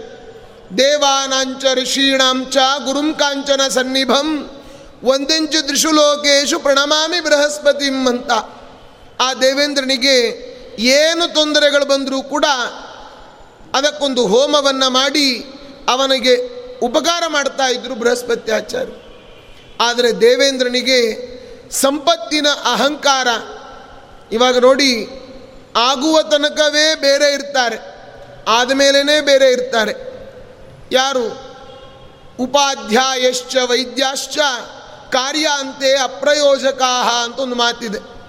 ಉಪಾಧ್ಯಾಯರು, ವೈದ್ಯರು, ಉಪಾಧ್ಯಾಯಶ್ಚ ವೈದ್ಯಾಶ್ಚ ಪುರೋಹಿತಶ್ಚ ಅಂತಲೂ ಸೇರಿಸ್ಕೊಳ್ಬೋದು ಬೇಕಾದರೆ. ಯಾರಾದರೂ ನಮ್ಮ ಮನೆ ಕುಲಪುರೋಹಿತರು ಅಥವಾ ನಮ್ಮ ಹಿರಿಯರು ಯಾರಾದರೂ ಇದ್ದರೆ ಅವರೆಲ್ಲ ಕಾರ್ಯಾಂತೆ ಅಪ್ರಯೋಜಕ. ಎಕ್ಸಾಮ್ ಬಂದಾಗ ವಿದ್ಯಾರ್ಥಿಗಳು ಹೋಗಿ ಹೋಗಿ ಮೇಷ್ಟ್ರೆ ಯಾವುದು ಬರ್ಬೋದು ಕ್ವಶ್ಚನ್ಸು, ಹೇಗೆ ಬರ್ಬೋದು ಕ್ವಶ್ಚನ್ಸು, ಯಾವುದನ್ನು ಕೊಡ್ತೀರಿ ಅಂತ ಕೇಳೋದಿಲ್ಲ ಅಷ್ಟೇ. ಯಾ ಹೇಗೆ ಬರ್ಬೋದು, ಮಾಡಲ್ ಹೇಳಿ, ಈ ರೀತಿ ಪ್ರಶ್ನೆ ಬಂದರೆ ಹೇಗೆ ಉತ್ತರ ಬರೀಬೇಕು ಎಲ್ಲ ಕೇಳಿರ್ತಾರೆ. ರಿಸಲ್ಟ್ ಬಂದ ಮೇಲೆ ಅಯ್ಯೋ ನಮ್ಮ ಮೇಷ್ಟ್ರಿಗೇನು ಬರ್ತದೆ, ನಾನು ಓದ್ದೆ ಅಂತ ಪಾಸ್ ಆದೆ ಅಂತಾರೆ ಅಲ್ವಾ. ಉಪಾಧ್ಯಾಯಶ್ಚ ವೈದ್ಯಾಶ್ಚ, ರೋಗ ಬಂದಾಗ ವೈದ್ಯರೇ ನೀವೇ ನಮ್ಮ ದೇವರು, ವೈದ್ಯೋ ನಾರಾಯಣೋ ಹರಿ ಅಂತ ಅವನ ಕಾಲು ಬಿದ್ದದ್ದೇ ಬಿದ್ದದ್ದು. ಡಾಕ್ಟ್ರ್ ಏನಾದರೂ ಗುಣ ಮಾಡಿಬಿಡ್ರಿ ನನ್ನನ್ನು, ಇನ್ನು ಮೇಲೆ ನಾನು ಆ ಥರ ಇಲ್ಲ, ಅಪಥ್ಯ ಮಾಡೋದಿಲ್ಲ ಡಾಕ್ಟ್ರ್, ನಾನು ಗುಣ ಆಗ್ತೀನಲ್ವಾ, ನೋಡಿ ಡಾಕ್ಟ್ರ್ ಏನಾದರೂ ಮಾಡಿ ಅಂತ ಒತ್ತಾಯ ಮಾಡ್ತಾರೆ. ಅದೇ ಸ್ವಲ್ಪ ಗುಣ ಆದಮೇಲೆ ಎಲ್ಲಿಯೋ ಮಾರ್ಕೆಟ್ನಲ್ಲಿ ಆ ಡಾಕ್ಟ್ರ್ ಸಿಕ್ಕರೆ ಅವ್ರು ನೋಡೋದೇ ಇಲ್ಲ. ಮತ್ತೇನಾದರೂ ಕಂಪ್ಲೇಂಟ್ ಹೇಳಿಬಿಡ್ತಾರೆ ನಮ್ಮ ಮೇಲೆ, ಟೆಸ್ಟ್ ಮಾಡಿಸು ಅಂತಾರೆ, ಅವ್ರು ನೋಡೋದೇ ಇಲ್ಲ. ನಾನೇ ಹುಷಾರಾಗಿಬಿಟ್ಟೆ ನೋಡಪ್ಪ, ಏನೋ ಮೊನ್ನೆ ಸ್ವಲ್ಪ ಅನಾನುಕೂಲ ಇತ್ತು, ಈಗ ಹುಷಾರಾದೆ ಅಂತ ಅಹಂಕಾರದಿಂದ ಹೇಳ್ಕೊಳ್ತಾರೆ. ಹಾಗೆ ಪುರೋಹಿತಶ್ಚ, ಏನಾದರೂ ಮನೆಯಲ್ಲಿ ಹೋಮ ಹವನಗಳು ಪೂಜೆ ಪುನಸ್ಕಾರಗಳಿದ್ದರೆ ಆಚಾರ್ಯರೇ ಎಷ್ಟೊತ್ತಿಗೆ ಬರ್ತೀರಿ, ನೀವೇ ನಮ್ಮ ಗುರುಗಳು, ಹಾಗೆ ಹೀಗೆಲ್ಲ ಹೇಳ್ತಾರೆ. ಮರುದಿವಸ ಅವ್ರು ಎಲ್ಲಿಯಾದರೂ ಸಿಕ್ಕರೆ ಅವ್ರು ನೋಡಿಯೂ ನೋಡಲಾರ್ದಾಗ ಹೋಗ್ತಾರೆ. ಆ ರೀತಿ ಮಾಡಬಾರ್ದು ಅಂತನ್ಲಿಕ್ಕೆ ಇದೊಂದು ಜ್ವಲಂತ ನಿದರ್ಶನ. ಆ ಬೃಹಸ್ಪತ್ಯಾಚಾರ್ಯರು ಮನೆಗೆ ಬಂದಿದ್ದಾರೆ, ಆಗ ಎದ್ದು ನಿಂತುಕೊಂಡು ಆಸನ ಬಿಟ್ಟು ನಮಸ್ಕಾರ ಮಾಡಬೇಕಾಗಿತ್ತು ದೇವೇಂದ್ರ, ಮಾಡಲಿಲ್ಲ. ಆಗ ಆ ಬೃಹಸ್ಪತ್ಯಾಚಾರ್ಯರಿಗೆ ಕೋಪ ಬಂತಂತೆ. ಅವರೇನು ಮಾಡ್ತಾರೆ, ಇನ್ನು ಮೇಲೆ ನಾನು ದೇವೇಂದ್ರನ ಮನೆ ಪೌರೋಹಿತ್ಯ ಮಾಡೋದೇ ಇಲ್ಲ ಅಂದ್ರಂತೆ. ಆ ರೀತಿ ಹೇಳಿ ಮನೆಗೆ ಹೋಗ್ಬಿಟ್ರು. ಆ ವಿಚಾರ ಗೊತ್ತಾಯಿತು. ಗುರೋರ್ನಾಧಿಗತ ಸಂಜ್ಞಾಂ ಪರೀಕ್ಷನ್ ಭಗವಾನ್ ಸ್ವರಾಟ್ ಧ್ಯಾಯನ್ ಧಿಯಾ ಸುರೈರ್ಯುಕ್ತ ಶರ್ಮಲಾ ನಾಲಭವತಾತ್ಮನಃ. ದೇವೇಂದ್ರ ವಾಪಸ್ಸು ಬೃಹಸ್ಪತ್ಯಾಚಾರ್ಯ ಮನೆಗೆ ಕ್ಷಮಿಸಿ ಎಂದು ಕೇಳಲಿಕ್ಕೆ ಹೋದ. ಆದರೆ ಆ ದೇವೇಂದ್ರನಿಗೆ, ದೇವೇಂದ್ರನೇ ಮನೆಗೆ ಬಂದಾಗ ಇವರನ್ನು ನೋಡಲಿಲ್ಲ, ಇನ್ನು ಬೃಹಸ್ಪತ್ಯಾಚಾರ್ಯರು ಇವರ ಗುರುಗಳು, ಅವರು ಇವನ ಕಣ್ಣಿಗೆ ಕಾಣ್ತಾರಾ? ದೇವೇಂದ್ರ ಮನೆಗೆ ಬಂದರೆ ಮಾಯ ಆಗಿಬಿಟ್ರಂತೆ ಬೃಹಸ್ಪತ್ಯಾಚಾರ್ಯರು. ಅವರನ್ನ ವೇದ ಮಂತ್ರವೂ ಕೂಡ ಹೇಳ್ತಾ ಇದೆ. ಬೃಹಸ್ಪತಿ ಅತೀತರಿಯೋರ್ಕ ಆದ್ಯುಮದ್ಯುಭಾತಿ ಕೃತು ಮಜ್ಜನೇ ಏಷು ಅಂತ. ಎದ್ದೀದ ಎಚ್ಚವಾ ಸಾರ್ದು ಪ್ರಜಾತಸ್ಮಾ ಸುದ್ರವೀಣಂ ದೇ ಚಿತ್ರಂ ಅಂತ ಆ ಬೃಹಸ್ಪತ್ಯಾಚಾರ್ಯರ ವೇದ ಮಂತ್ರ. ಹಾಗೆ ಅಂತಹ ಬೃಹಸ್ಪತ್ಯಾಚಾರ್ಯರು ಅವರನ್ನು ಮನೆಗೆ ಹೋಗಿ ನೋಡಿದರೆ ಅಲ್ಲಿ ಇಲ್ಲೇ ಇಲ್ಲ. ಅಹೋ ಬತ ಸುರಶ್ರೇಷ್ಠ ಅಭದ್ರಂ ವಃ ಕೃತಂ ಮಹತ್ ಬ್ರಹ್ಮಿಷ್ಟಂ ಬ್ರಾಹ್ಮಣಂ ದಾಂತಂ ಐಶ್ವರ್ಯಾನ್ನಭ್ಯವಂದತ. ಬ್ರಹ್ಮದೇವರು ಹೇಳಿದ್ರಂತೆ, ಹೇ ಇಂದ್ರ, ನಿನ್ನ ಸಂಪತ್ತಿನ ಮದದಿಂದ ಒಳ್ಳೆಯ ಜ್ಞಾನಿಗಳಾದ ಬೃಹಸ್ಪತ್ಯಾಚಾರ್ಯರಿಗೆ ನೀನು ನಮಸ್ಕಾರ ಮಾಡಲಿಲ್ಲಲೋ, ಎಂಥ ತಪ್ಪು ಮಾಡಿಬಿಟ್ಟೆಪ್ಪ. ಆದ್ದರಿಂದ ಈಗ ನಿನ್ನ ಪೌರೋಹಿತ ಏನಾದರೂ ನಿನಗೆ ತೊಂದರೆ ಬಂದರೆ ನಿನ್ನ ಹೋಮ ಹವನಗಳನ್ನು ಮಾಡಲಿಕ್ಕೆ ಒಬ್ಬರು ಪುರೋಹಿತರು ಬೇಕು, ಯಾರಿದ್ದಾರೆ ಅಂತ ಕೇಳಿದರು. ದೇವೇಂದ್ರ ಅಂದ, ಹೌದ್ರಿ, ಏನು ಮಾಡೋದು ಬ್ರಹ್ಮದೇವರೇ, ಯಾರಾದರೂ ನನಗೊಬ್ಬರು ಇನ್ನೊಬ್ಬರು ಸಬ್ಸ್ಟ್ಯೂಟ್, ಇನ್ನೊಬ್ಬ ಪುರೋಹಿತರು ಬೃಹಸ್ಪತ್ಯಾಚಾರ್ಯರ ಬದಲಾಗಿ ಯಾರು ಪುರೋಹಿತರಿದ್ದಾರೆ ಅಂತಂದರು.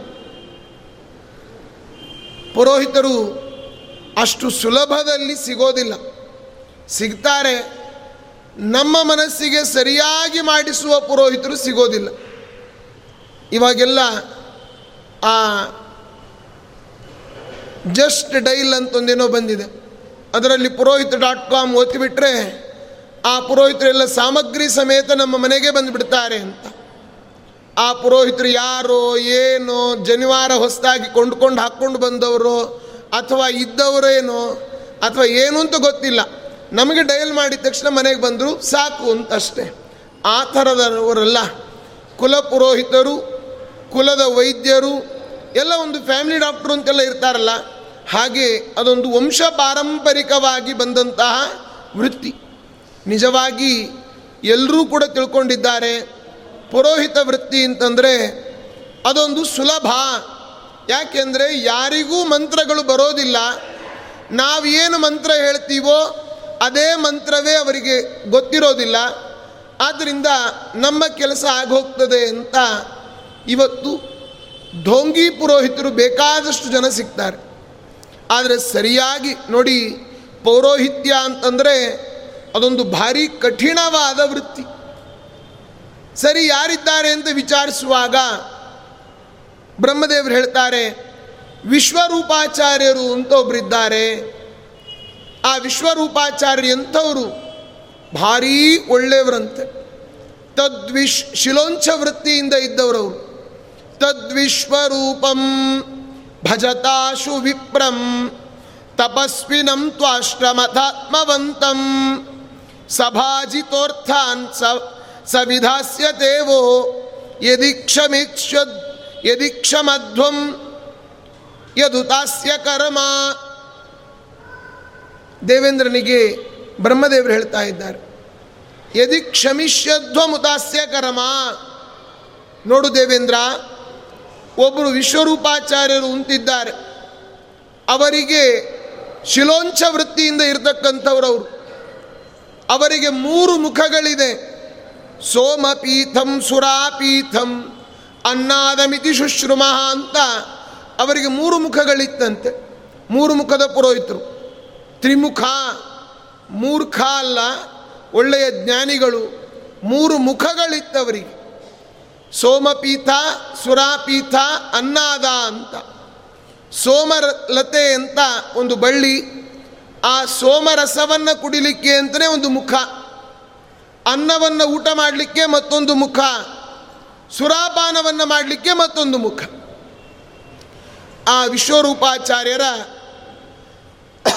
ತಾಯಿ ಮನೆ ಕಡೆಯ ಸಂಬಂಧಿಕರು ದೈತ್ಯರು, ಆದ್ದರಿಂದ ಸುರಾಪಾನವನ್ನು ಕೂಡ ಆಗಿನ ಕಾಲದಲ್ಲಿ ಅವರು ಮಾಡ್ತಾ ಇದ್ದರು.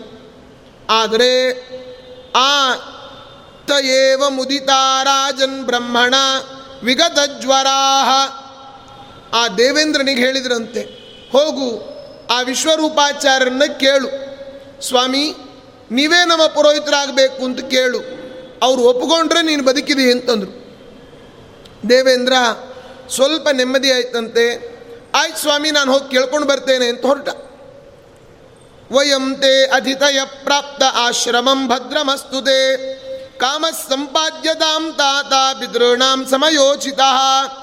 ಹೋಗಿ ಅವರನ್ನು ವಂದಿಸಿ ಕೇಳ್ತಾನಂತೆ, ಸ್ವಾಮಿ ಬರಬೇಕು, ನೀವು ನಮ್ಮ ಪುರೋಹಿತರಾಗಬೇಕು ಅಂದಾಗ ನಾವು ವಿಚಾರ ಮಾಡಬೇಕು. ಇವಾಗ ನೋಡಿ, ಲೋಕದಲ್ಲಿ ಅನೇಕ ಪುರೋಹಿತರಿರ್ತಾರೆ, ಅವರಿಗೇನೋ ಅನಾನುಕೂಲ ಆಗಿರ್ತದೆ, ಇಲ್ಲ ಆ ಪುರೋಹಿತರು ಸ್ವಲ್ಪ ಬೆಲೆಯನ್ನು ಜಾಸ್ತಿ ಹೇಳಿರ್ತಾರೆ. ಆಗ ಈ ಯಜಮಾನ ಏನು ಮಾಡ್ತಾನೆ, ಇನ್ನೊಬ್ಬ ಪುರೋಹಿತರನ್ನ ಕಾಂಟ್ಯಾಕ್ಟ್ ಮಾಡ್ತಾನೆ. ಸ್ವಾಮಿ, ಈ ಥರ ಪೂಜೆ ಇದೆ, ಬರ್ತೀರಾ ಅಂತ. ಆಗ ಅವರು ಆ ಪುರೋಹಿತರು ಹೇಳೋ ಮಾತೇನು, ಹೌದಾ ಆಯ್ತು ಬರ್ತೇನೆ ಅಂತಲೇ ಮೊದಲನೇ ಮಾತು, ಆಮೇಲೆ ಉಳಿದದ್ದನ್ನು ಮಾತಾಡ್ತಾರೆ.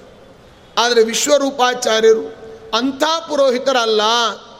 ಮತ್ತೇನು ಅವ್ರು ಕೇಳಿದ್ರಂತೆ, ಅಲ್ಲಪ್ಪ, ನೀ ನನ್ನನ್ನು ಪೌರೋಹಿತ್ಯಕ್ಕೆ ಆಯ್ಕೆ ಮಾಡಿಕೊಳ್ಬೇಕಾದ್ರೆ ಹಿಂದಿನ ಪುರೋಹಿತರಿದ್ರಲ್ಲ ಅವರೇನಾದರು ಅಂತ ಕೇಳಿದರು. ಇಲ್ಲ, ಸ್ವಲ್ಪ ಈ ಥರ ಎಲ್ಲ ಅಸ್ತವ್ಯಸ್ತ ಆಯಿತು ಅಂತ ಹೇಳ್ದ. ಆಗ ಅದನ್ನು ವಿಚಾರ ಮಾಡಬೇಕಂತ.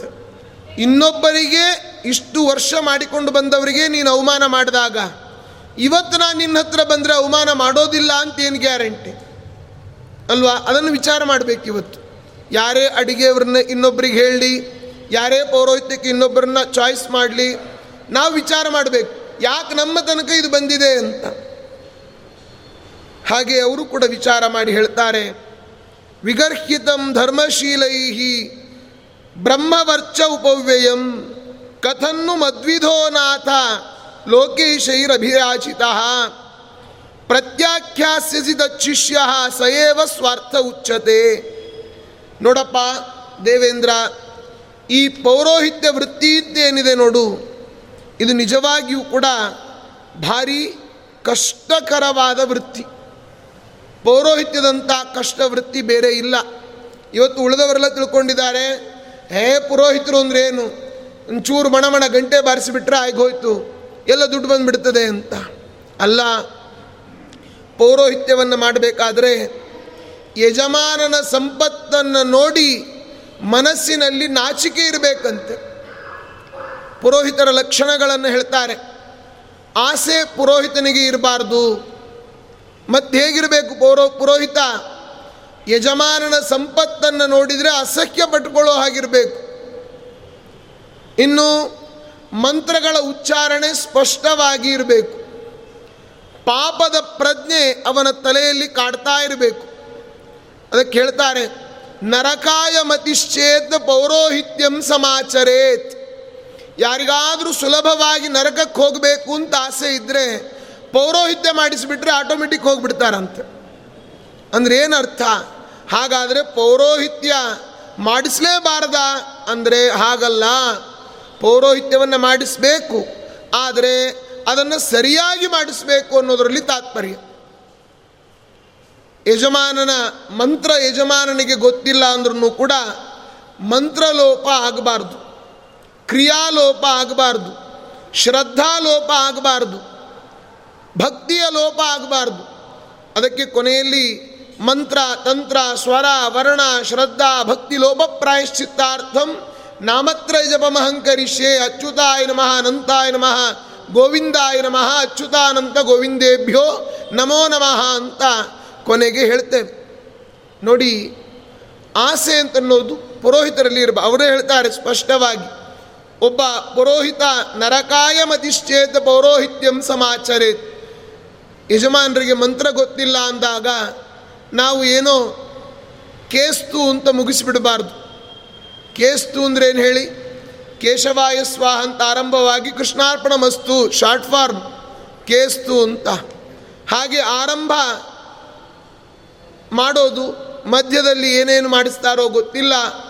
ಆದರೆ ಆ ರೀತಿಯಾದ ಪೌರೋಹಿತ್ಯ ನಮಗೆ ನೋಡಲಿಕ್ಕೆ ಮಾತ್ರ ಸಂತೋಷ.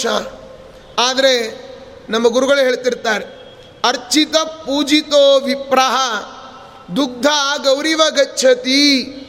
ಒಬ್ಬ ಪುರೋಹಿತ, ಒಬ್ಬ ಬ್ರಾಹ್ಮಣ, ಒಬ್ಬ ಯಜಮಾನನ ಮನೆಗೆ ಬಂದ ಅಂತಂದರೆ ಅವನ ಕೆಲಸ, ಬ್ರಾಹ್ಮಣನಿಗೆ ಹೆಸರು ಪಾತ್ರ ಅಂತ.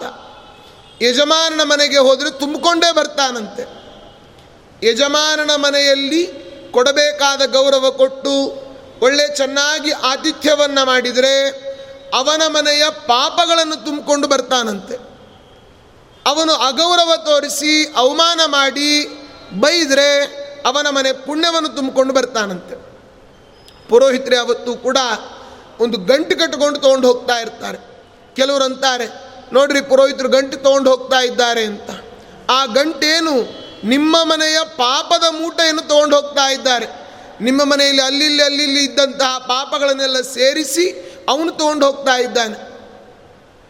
ಇವತ್ತು ಎಲ್ಲರೂ ಕೂಡ ಪುರೋಹಿತ ಹಾಸ್ಯ ಅಂತಂದ ಕೂಡಲೇ ಪುರೋಹಿತರನ್ನೇ ತೆಗೆದುಕೊಳ್ತಾರೆ. ಯಾವುದೇ ನಾಟಕದಲ್ಲಿ ತಗೊಳ್ಳಿ, ಯಾವುದೇ ಸಿನಿಮಾಗಳಲ್ಲಿ ತಗೊಳ್ಳಿ, ಎಲ್ಲಿಯೇ ಇರಲಿ, ಹಾಸ್ಯಕ್ಕೆ ಅಂದ ಕೂಡಲೇ ಪುರೋಹಿತರನ್ನು ಬ್ರಾಹ್ಮಣರನ್ನು ಅಪಹಾಸ್ಯಕ್ಕೆ ಈಡು ಮಾಡ್ತಾ ಇದ್ದಾರೆ. ಅದು ನಿಜವಾಗಿಯೂ ಕೂಡ ಶೋಚನೀಯ ಪರಿಸ್ಥಿತಿ. ಅದು ಏನು ಗೊತ್ತಾ, ಯಾರೋ ಮಾಡೋ ತಪ್ಪಿಗೆ ಯಾರಿಗೋ ಶಿಕ್ಷೆ ಅಲ್ವಾ. ಖಲಃ ಕರೋತಿ ದುರ್ವೃತ್ತಂ ಫಲ, ಆ ಕೆಟ್ಟ ವ್ಯಕ್ತಿ ಕೆಟ್ಟ ಕಾರ್ಯವನ್ನು ಮಾಡ್ತಾನೆ, ಅದರ ಫಲ ಮಾತ್ರ ಸಜ್ಜನರಿಗೂ ಕೂಡ ಬಡಿತದಂತೆ. ಉದಾಹರಣೆಗೆ ಅಲ್ಲಿ ರಾಮಚಂದ್ರ, ರಾವಣ ಸೀತೆಯನ್ನು ಎತ್ಕೊಂಡು ಹೋದ, ಆದರೆ ಬಂಧನ ಆಗಿದ್ದು ಸಮುದ್ರಕ್ಕಾಯ್ತಂತೆ. ಬಂಧನಂತು ಮಹೋದಧೇಹೇ, ರಾವಣ ಸೀತೆಯನ್ನು ಎತ್ಕೊಂಡು ಹೋದ, ಕಲಃ ಕರೋತಿ ದುರ್ವೃತ್ತಂ, ಆದರೆ ಅದರ ಫಲ ಎಲ್ಲಿ, ಇಲ್ಲಿ ಆಯಿತು. ಹಾಗೆ ಯಾವತ್ತೂ ಕೂಡ ಇವಾಗ ಅನೇಕರು ತಪ್ಪು ತಪ್ಪನ್ನು ಮಾಡಿ, ಜನರ ಸುಲಿಗೆಯನ್ನು ಮಾಡಿ, ಈ ಬ್ರಾಹ್ಮಣರ ಮೇಲೆ ಪುರೋಹಿತರ ಮೇಲೆ ಎಲ್ರಿಗೂ ವೈರಾಗ್ಯ ಬಂದುಬಿಟ್ಟಿದೆ. ಹೀಗಾಗಿ ಏನು ಮಾಡ್ತಾ ಇದ್ದಾರೆ, ಆ ಸಿಡಿಗಳನ್ನೇ ಟೇಪ್ ರೆಕಾರ್ಡರಲ್ಲಿ ಮನೆಯಲ್ಲಿ ಹಾಕ್ಕೊಂಡು ತಂಪಾಡಿ ತಾವೇ ಮಾಡ್ಕೊಳ್ತಾ ಇದ್ದಾರೆ. ಆದರೆ ಈ ಪರಿಸ್ಥಿತಿಯನ್ನು ತಂದು ಒಡ್ಡಿದವರು ಯಾರು ಅಂತಂದರೆ ಎಲ್ಲ ಪುರೋಹಿತರು ಇದಕ್ಕೆ ಕಾರಣ. ಈ ರೀತಿಯಾಗಿ ಪುರೋಹಿತರಾಗಲಿಕ್ಕೆ ಯಾರು ಕಾರಣ ಅಂದರೆ ಜನ ಕಾರಣ. ಯಾಕೆಂದರೆ ಇವತ್ತು ನಮ್ಮ ಅಪ್ಪ ಹಿಂದೆ ಶ್ರಾದ್ದಕ್ಕೆ ಒಂದು ರೂಪಾಯಿ ನಾಲ್ಕಣಿ ಕೊಡ್ತಾ ಇದ್ದ ಅಂದರೆ ಇವತ್ತು ನಾನು ನಾ ಒಂದು ರೂಪಾಯಿ ನಾಲ್ಕಣಿನೇ ಕೊಡ್ತೇನೆ ಅಂತ. ನಿಮ್ಮಪ್ಪನ ಹತ್ರ ನೂರು ರೂಪಾಯಿ ಇತ್ತು, ನಿನ್ನ ಹತ್ರ ಒಂದು ಕೋಟಿ ರೂಪಾಯಿ ಇದೆ, ನಿಮ್ಮ ಅಪ್ಪ ಒಂದು ನಾಲ್ಕಣೆ ಕೊಡ್ತಾ ಇದ್ದ, ನೀನು ಕೊಡಬೇಕು ಅಂತಿಲ್ಲ. ಕಾಲಮಾನಕ್ಕೆ ತಕ್ಕಂತೆ ಇವತ್ತು ನೋಡಿ ಪುರೋಹಿತರಲ್ಲಿ ಆಸೆ ಬೆಳೀಲಿಕ್ಕೆ ಮೂಲ ಕಾರಣ ಏನು ಹೇಳಿ? ಆ ಪುರೋಹಿತ ಹಾಲಿನ ಅಂಗಡಿಗೆ ಡೈರಿಗೆ ಹೋದರೆ ಅವನಿಗೂ ಒಂದು ಲೀಟ್ರ್ ಹಾಲಿಗೆ ಅಷ್ಟೇ ಬೆಲೆ, ಅವನು ಬ್ಲಡ್ ಟೆಸ್ಟ್ ಮಾಡಿಸಿದರೆ ಅವನ ಬೆಲೆನೂ ಅವನಿಗೂ ಬೆಲೆ ಅಷ್ಟೇ, ಅವನು ಆಪರೇಷನ್ ಮಾಡಿಸಿದರೆ ಬೆಲೆ ಅಷ್ಟೇ, ಅವನು ಮನೆ ಬಾಡಿಗೆ ಕಟ್ಟಿಕೊಳ್ಬೇಕು, ಮಕ್ಕಳ ಶಾಲೆಯ ಫೀಸಿಗೆ ಹೋದರೆ ಆ ಪುರೋಹಿತರಿಗೆ ಅಂತ ಏನಾದರೂ ಡಿಸ್ಕೌಂಟ್ ಇದೆಯಾ, ಇಲ್ಲವೇ ಇಲ್ಲ. ಹೀಗಾಗಿ ಆ ಮನುಷ್ಯ ಪುರೋಹಿತನಾದ ಬ್ರಾಹ್ಮಣ ತನ್ನ ವೃತ್ತಿಯನ್ನು ತಾನು ಬದಲಾವಣೆ ಮಾಡಿಕೊಳ್ಳೇಬೇಕು. ಯಾರೋ ಕೇಳಿದ್ರು, ಅಲ್ಲ ಆಚಾರ್ಯರೇ, ಅವ್ರ ಮನೆಯಲ್ಲಿ ಬರೀ ಐದುನೂರು ರೂಪಾಯಿಗೆ ಹೋಮ ಮಾಡಿಸಿದ್ರಿ, ನಮ್ಮ ಮನೆಯಲ್ಲಿ ಯಾಕೆ ಐದು ಸಾವಿರ ರೂಪಾಯಿ ತೊಗೊಂಡ್ರಿ ಅಂತಂದರೆ ಅದಕ್ಕೆ ಹೇಳಿದ್ದೆ ನಾನು. ಯಾಕೆ ಏನಂದರೆ ಕ್ರಿಕೆಟ್ನಲ್ಲಿಯೂ ಕೂಡ ಆರೂ ಬಾಲನ್ನು ಒಂದೇ ರೀತಿಯಾಗಿ ಎಲ್ಲ ಬ್ಯಾಟ್ಸ್ಮನ್ಸ್ಗೂ ಒಂದೇ ರೀತಿ ಬಾಲ್ ಹಾಕ್ಲಿಕ್ಕೆ ಆಗೋದಿಲ್ಲ. ಆಯಾ ಬ್ಯಾಟ್ಮನ್ ಹೇಗಿರ್ತಾನೋ ಹಾಗೆ ಬಾಲ್ ಹಾಕಬೇಕಾಗ್ತದೆ, ಅವನ ಯೋಗ್ಯತೆಯನ್ನು ನೋಡಬೇಕಾಗ್ತದಲ್ಲ. ಪ್ರತಿಯೊಬ್ಬ ಅದಕ್ಕೆ ದೇಶ ಕಾಲ ಪಾತ್ರ ಎಲ್ಲವನ್ನೂ ನಾವು ನೋಡಬೇಕು. ಆ ಅವರವರ ಶಕ್ತಿಗೆ ಅನುಗುಣವಾಗಿ ನಾವು ಎಲ್ಲ ಇದ್ದಾಗಲೂ ನಾವು ದಾನವನ್ನು ಮಾಡಲಿಲ್ಲ ಅಂದರೆ ರಾಮನ ಸೇತುವೆ ಕಟ್ಟಬೇಕಾದ್ರೆ ಅಳಿಲು ಬರೀ ಮರಳನ್ನು ಹಾಕ್ತಾ ಇತ್ತು, ಅಳಿಲು ಸೇವೆ ಅಂತ ಬಂತು.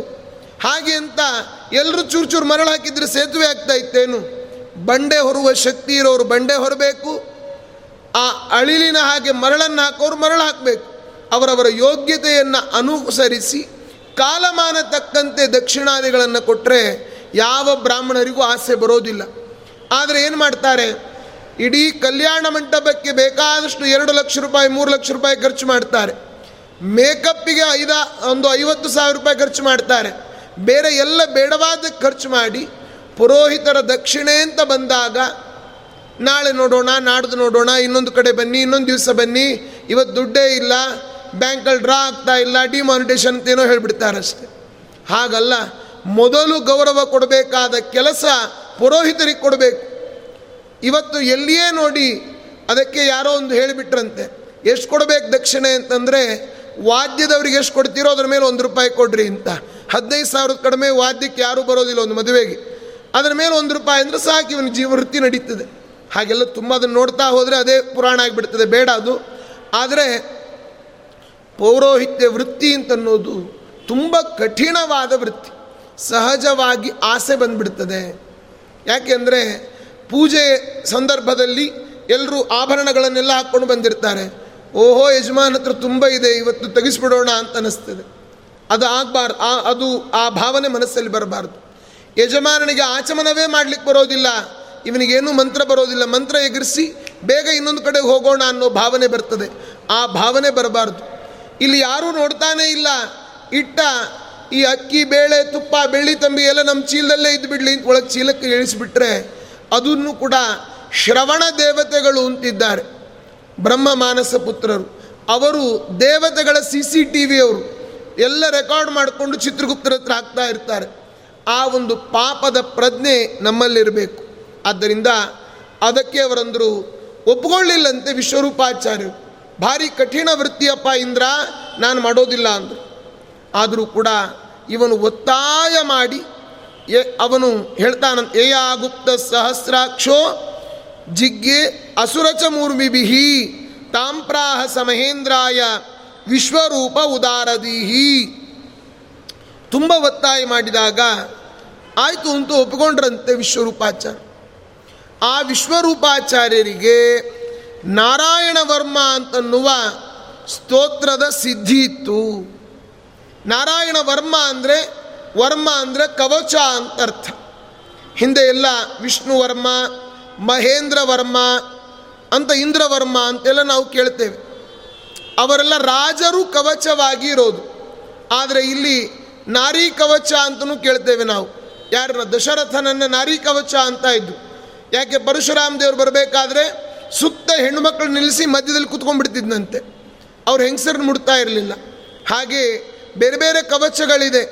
ಆದರೆ ನಮಗೆ ಈ ವಿಶ್ವರೂಪಾಚಾರ್ಯರಿಗೆ ಕವಚ ಯಾರು ಅಂತಂದರೆ ನಾರಾಯಣನೇ ಕವಚ.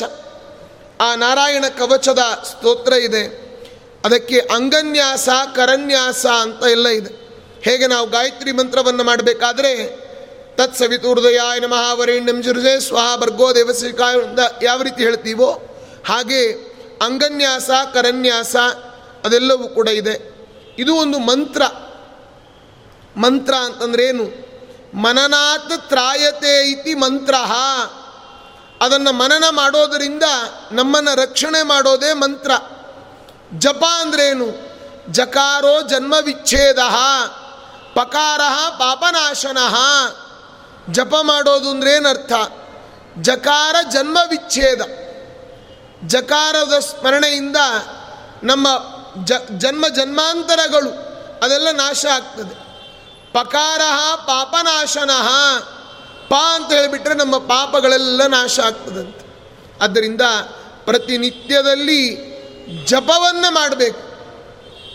ಗಾಯತ್ರಿ ಜಪ, ನಾರಾಯಣ ಅಷ್ಟಾಕ್ಷರ ಜಪ, ಕೃಷ್ಣ ಷಡಾಕ್ಷರ ಮಂತ್ರ ಜಪ,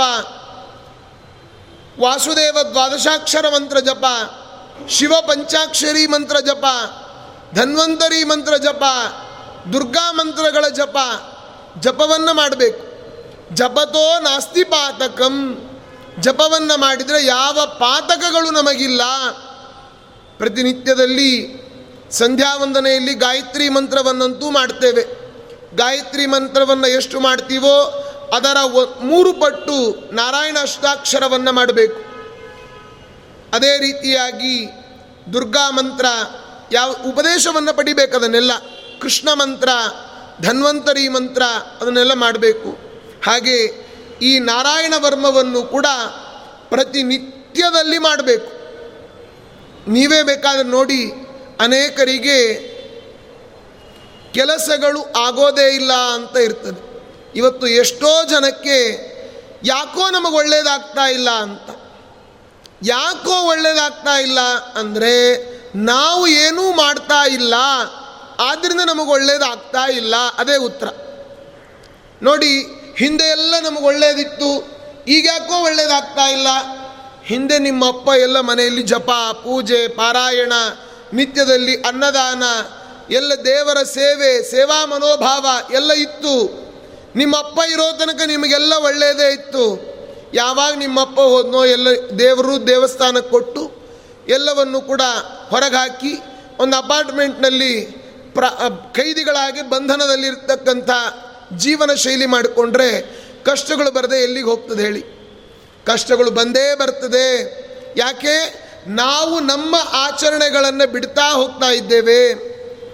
ಯಾರಾದರೂ ಪರಂಪರೆಯ ಆಚರಣೆಯನ್ನು ಮಾಡಿಕೊಂಡು ಬಂದವರಿಗೆ ದೇವರ ಪೂಜೆ, ದೇವರ ಜಪ, ದೇವರ ಆರಾಧನೆ, ಒಳ್ಳೆಯ ಮನೋಭಾವನೆ ಇರೋರಿಗೆ, ತೃಪ್ತ ಜೀವನ ನಡೆಸೋರಿಗೆ ಕಷ್ಟಗಳು ಅಂತ ಯಾವತ್ತೂ ಇಲ್ಲೇ ಇಲ್ಲ. ಯಾವತ್ತು ನಮ್ಮ ಮಿತಿಮೀರಿದ ಆಸೆ ಆರಂಭ ಆಗ್ತದೋ, ಕೆಟ್ಟ ಕೆಲಸಗಳನ್ನು ನಾವು ಮಾಡ್ತೀವೋ, ಹಿರಿಯರನ್ನು, ಗುರುಗಳನ್ನು, ತಂದೆ ತಾಯಿಗಳನ್ನು ಗೌರವಿಸೋದನ್ನು ಬಿಡ್ತೀವೋ, ಆಗ ನಮಗೆ ಕಷ್ಟಗಳು ಕಟ್ಟಿಟ್ಟ ಬುತ್ತಿ ಅಲ್ವಾ. ನಾವು ಇಲ್ಲಿ ಹೇಳ ಅತ್ಯುತ್ಕಟೈಹಿ ಪುಣ್ಯ ಪಾಪೈಹಿ ಇಹೈವ ಫಲಮಶ್ನುತೆ ಅಂತ ಹೇಳ್ತಾರೆ. ನಾವು ಮಾಡಿದ ಪಾಪಗಳು ಅದು ಎಲ್ಲಿ ಫಲ ಪಡಿತೇವೆ?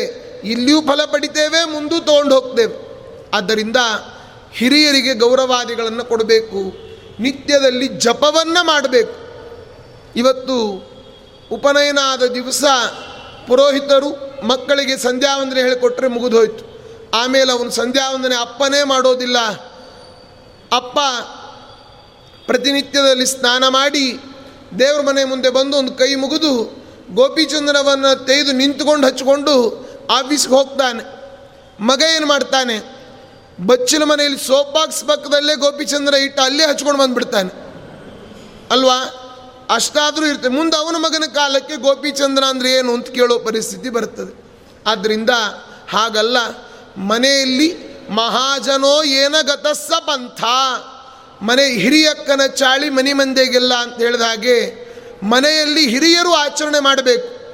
ಮಕ್ಕಳಿಗೆ ಎಂಟು ವರ್ಷಕ್ಕೆ ಗರ್ಭಾಷ್ಟಮ, ಏಳು ವರ್ಷಕ್ಕೆ ಉಪನಯನ ಮಾಡಬೇಕು. ಯಾಕೆ ಅಂದರೆ ಅವನು ಹದಿಮೂರು ವರ್ಷದ ತನಕ ಸಂಧ್ಯಾವಂದನೆ ಕರೆಕ್ಟಾಗಿ ಕಲೀಲಿಕ್ಕೆ ಬೇಕು ಅವನಿಗೆ ಟೈಮ್. ಅಷ್ಟು ವರ್ಷ ಕಲಿತ ಮೇಲೆ ಹದಿಮೂರನೇ ವರ್ಷದ ಆಗಿ ಒಂದನೇ ದಿವಸದಿಂದ ನಮ್ಮ ಕೌಂಟಿಂಗ್ ಸ್ಟಾರ್ಟ್ ಆಗ್ತದೆ. ಅಲ್ಲಿ ತನಕವೂ ಕೂಡ ಬಾಲ್ಯಾವಸ್ಥೆ, ಕಿಶೋರಾವಸ್ಥೆ. ಅದಕ್ಕಾಗಿ ಪ್ರತಿನಿತ್ಯದಲ್ಲಿ ಜಪವನ್ನು ಅವಶ್ಯವಾಗಿ ಮಾಡಬೇಕು. ಈ ನಾರಾಯಣ ವರ್ಮವು ಕೂಡ ಒಂದು ಜಪ ಕವಚ ಇದ್ದ ಹಾಗೆ. ಇದರಲ್ಲಿ ಪರೀಕ್ಷಿತ ರಾಜ ಮೊದಲಿಗೆ ಕೇಳ್ತಾನೆ ಏನಂತ? ಯಯಾ ಗುಪ್ತ ಸಹಸ್ರಾಕ್ಷ ಸವಾಹಾನ್ ರಿಪು ಸೈನಿಕಾನ್ ಕ್ರೀಡನ್ನಿವ ವಿನಿರ್ಜಿತ್ಯ ತ್ರಿಲೋಕ್ಯ ಬುಭುಜೆ ಶ್ರಿಯಂ. ಹಿಂದೆ ಭಗವಂಸ್ತನ್ಮಮಾಖ್ಯಾಹಿ ವರ್ಮ ನಾರಾಯಣಾತ್ಮಕಂ ಯಥಾ ತಥಾ ಹಿನ ಶತ್ರುನ್ ಏನ ಗುಪ್ತೋ ಜಯನ್ ಹೃದೇ. ಸ್ವಾಮಿ, ಯಾವ ರೀತಿ ದೇವೇಂದ್ರ ಆ ನಾರಾಯಣವರ್ಮದ ಪಾರಾಯಣವನ್ನು ಮಾಡೋದರ ಮುಖಾಂತರವಾಗಿ ಅವನು ಸುಲಭವಾಗಿ ಎಲ್ಲ ಜಯವನ್ನು ಗಳಿಸಿದ್ನೋ ಅಂತಹ ನಾರಾಯಣವರ್ಮದ ಬಗ್ಗೆ, ಆ ಮಂತ್ರದ ಬಗ್ಗೆ ನಮಗೆ ಹೇಳ್ರಿ ಅಂತ ಪ್ರಾರ್ಥನೆಯನ್ನು ಮಾಡ್ತಾರೆ. ಹಾಗೆ ದೇವೇಂದ್ರ ನಾರಾಯಣವರ್ಮದ ಪಾರಾಯಣವನ್ನು ವಿಶ್ವರೂಪಾಚಾರ್ಯರಿಂದ ಕಲಿತು ಶತ್ರುಗಳ ಜೊತೆಯಲ್ಲಿ ಸುಲಭವಾಗಿ ಜಯವನ್ನು ಗಳಿಸಿದ್ದಂತೆ. ಆದ್ದರಿಂದ ನಾರಾಯಣವರ್ಮದ ಪಾರಾಯಣ ಮಾಡಿದರೆ ಏನಾಗ್ತದೆ? ನಮ್ಮ ಕೆಲಸಗಳು ಆಗೋದೇ ಇಲ್ಲ ಅಂತ ಇರ್ತಾವಲ್ಲ, ಆ ಕೆಲಸಗಳೆಲ್ಲ ಆಗ್ತಾವಂತೆ. ನೋಡಿ ಎಂಥ ತಾರಕವಾದ ಮಂತ್ರ. ಅದನ್ನೇ ವೃತಪಿ ಶುಕೌವಾಚ ವೃತ ಪುರೋಹಿತಸ್ತ್ವಾಷ್ಟ್ರೋ ಮಹೇಂದ್ರಾಯಾನುಪೃಚ್ಛತೆ ನಾರಾಯಣಾಖ್ಯಂ ವರಮಾಹ ತದಹೈಕಮನಾಶೃಣು. ಕೇಳೋ ದೇವೇಂದ್ರ, ಹೇಳ್ತೇನೆ ಯಾವ ರೀತಿ ವಿಶ್ವರೂಪಾಚಾರ್ಯರನ್ನು ಆ ಪರೀಕ್ಷಿತ ರಾಜರಿಗೆ ಶುಕಾಚಾರ್ಯ ಹೇಳ್ತಾ ಇದ್ದಾರೆ. ಪರೀಕ್ಷಿತ, ಯಾವ ರೀತಿ ವಿಶ್ವರೂಪಾಚಾರ್ಯರನ್ನು ದೇವತೆಗಳೆಲ್ಲ ಪುರೋಹಿತರನ್ನಾಗಿ ಮಾಡಿಕೊಂಡ್ರು. ಅವರಿಗೆ ನಾರಾಯಣವರ್ಮದ ಸಿದ್ಧಿ ಇತ್ತು. ಆ ನಾರಾಯಣವರ್ಮದ ಸಿದ್ಧಿಯ ಪ್ರಭಾವದಿಂದ ಅವರೆಲ್ಲ ಯಾವ ರೀತಿ ಜಯವನ್ನು ಗಳಿಸಿದರು ಅದನ್ನು ಹೇಳ್ತೇನೆ ಕೇಳು. ತದೈಕಮನಾಶ್ರಣು, ಏಕ ಚಿತ್ತದಿಂದ ಕೇಳು ಅಂತ ಹೇಳ್ತಾರೆ. ಯಾಕೆಂದರೆ ನಾವು ನಿತ್ಯದಲ್ಲಿ ಜಪವನ್ನು ಮಾಡ್ತಾ ಇರಬೇಕಂತೆ. ಮಾಡ್ತಾ ಮಾಡ್ತಾ ಇದ್ದಾಗ ಯಾವಾಗ ಒಂದು ಜಪ ದೇವರಿಗೆ ಅದು ಮುಟ್ತದಂತೆ, ನಮ್ಮ ಏಕಾಗ್ರತೆಯಿಂದ ನಾವು ಮಾಡುವ ಲಕ್ಷ ಲಕ್ಷ ಕೋಟಿ ಕೋಟಿ ಜಪದಲ್ಲಿ ಒಂದು ಜಪ ದೇವರಿಗೆ ಅರ್ಪಿತ ಆಗ್ತದೆ. ನಮ್ಮ ಏಕಾಗ್ರತೆ ಇದ್ದು ಆಗ ದೇವರಿಗೂ ನಮಗೂ ಕನೆಕ್ಷನ್ ಬೆಳೆದು ಬಿಡ್ತದೆ. ಅದಕ್ಕೆ ಈ ಸ್ವಾಮಿಗಳು ಎಲ್ಲ ತುಂಬ ಜಪ ಮಾಡ್ತಾ ಇರ್ತಾರೆ. ಯಾವುದೋ ಒಂದು ಅವರ ಕನೆಕ್ಷನ್ ಎಲ್ರಿಗೂ ಸಿಕ್ಕಿರ್ತದೆ. ಈ ಜ್ಯೋತಿಷ್ಯವನ್ನು ಹೇಳ್ತಕ್ಕಂತಹ ಹಿರಿಯ ಜ್ಞಾನಿಗಳಿಗೆ ಅಥವಾ ಈ ಸ್ವಾಮಿಗಳಿಗೆಲ್ಲ ಆ ಜಪವನ್ನು ಮಾಡ್ತಾ ಮಾಡ್ತಾ ಒಂದು ಸಿದ್ಧಿಯಾಗಿರ್ತದೆ. ಅದಕ್ಕೆ ಅವರೆಲ್ಲ ಹೇಳಿದ ಹಾಗೆ ಕೆಲಸಗಳಾಗ್ತಾ ಇರ್ತದೆ. ನೋಡಿ, ಒಂದು ಜಪ ದೇವರಿಗೆ ತಾಗಿದರೆ ತಾಗಿದರೆ ಅಂತಂದರೆ ಅವನಿಗೆ ಅರ್ಪಿತ ಆದರೆ ನಾವಾಡುವ ಮಾತುಗಳೆಲ್ಲ ನಿಜ ಆಗಲಿಕ್ಕೆ ಶುರು ಆಗ್ತದೆ. ಇನ್ನು ಎಲ್ಲ ಜಪವೂ ಕೂಡ ದೇವರಿಗೆ ಅರ್ಪಿತ ಆಗಿಬಿಟ್ರೆ, ದೇವರ ಇಚ್ಛೆಗೆ ಬಂದುಬಿಟ್ರೆ ನಾವು ನಮ್ಮನ್ನು ಹಿಡಿದವರೇ ಇಲ್ಲ. ಹಾಗೆ ಈ ನಾರಾಯಣ ವರ್ಮದ ವಿಚಾರವನ್ನು ಹೇಳ್ತೇನೆ, ಕೇಳು, ಏಕ ಮನಸ್ಸಿನಿಂದ ಕೇಳು ಅಂತ ಪರೀಕ್ಷಿತರಾಜರಿಗೆ ಶುಕಾಚಾರ್ಯ ಹೇಳ್ತಾರೆ. ಏನಂತ ವಿಶ್ವರೂಪಾಚಾರ್ಯರು ಇದರಲ್ಲಿ ಮೊದಲಿಗೆ ಆಚಮನವನ್ನು ಮಾಡಲಿಕ್ಕಿದೆ. ಇದೊಂದು ಸ್ತೋತ್ರ. ಧೌತಾಂಗ್ರಿ ಪಾಣಿರಾಚಮ್ಯ ಸಪವಿತ್ರ ಉದಂಮುಖಃ ಕೃತಸ್ವಾಂಗಕರನ್ಯಾಸೋ ಮಂತ್ರಾಭ್ಯಾಂ ವಾಗ್ಯದ ಶುಚಿಹಿ.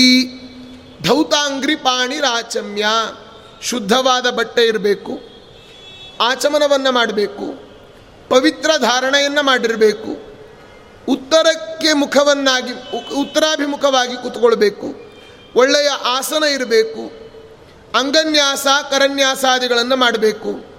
ನಾರಾಯಣ ಮಯಂ ವರ್ಮ ಸನ್ನಹ್ಯೇತ್ ಭಯ ಆಗತೆ. ನಾರಾಯಣ ವರ್ಮದ ಪಾರಾಯಣ ಯಾವಾಗ ಮಾಡಬೇಕು ಅಂತಂದರೆ ನಮಗೆ ಭಯ ಬಂದಾಗ ಇದನ್ನು ಮಾಡಬೇಕಂತೆ. ನಮಗೆ ಭಯ ಯಾವತ್ತು ಬರ್ತದ್ರಿ? ನಿತ್ಯದಲ್ಲಿ ಭಯ, ಹೆಂಡತಿಯಿಂದ ಭಯ, ಮಕ್ಕಳಿಂದ ಭಯ, ರಾಜರಿಂದ ಭಯ, ಅಧಿಕಾರಿಗಳಿಂದ ಭಯ. ನಾವು ಭಯದಲ್ಲೇ ಇರ್ತೇವೆ. ನಮ್ಮ ಭಯಕ್ಕೆ ಒಂದು ಒಳ್ಳೆಯ ಟ್ರೀಟ್ಮೆಂಟ್ ಯಾವುದು ಅಂತಂದರೆ ನಾರಾಯಣ ವರ್ಮ. ಭಯಕ್ಕೆ ಒಂದು ಒಳ್ಳೆಯ ಚಿಕಿತ್ಸೆ, ಔಷಧಿ ಅಂದರೆ ನಾರಾಯಣ ವರ್ಮ. ನಾರಾಯಣ ವರ್ಮದ ಪಾರಾಯಣವನ್ನು ನೀವೆಲ್ಲ ಆರಂಭ ಮಾಡಿರಿ. ಯಾರಿಗೂ ಹೆದರಬೇಕಾಗಿಲ್ಲ, ಯಾರದ್ದೇನು ಅಂತ ನಾವೇ ಧೈರ್ಯದಿಂದ ಇರ್ತೇವೆ. ಅಂದರೆ ದೇವರು ರಕ್ಷಣೆ ಮಾಡ್ತಾನೆ ಅಂತನ್ನುವ ದಾರ್ಢ್ಯ, ದೃಢ ವಿಶ್ವಾಸ ನಮ್ಮ ಒಳಗಡೆ ಡೆವಲಪ್ ಆಗ್ತಾ ಹೋಗ್ತದೆ.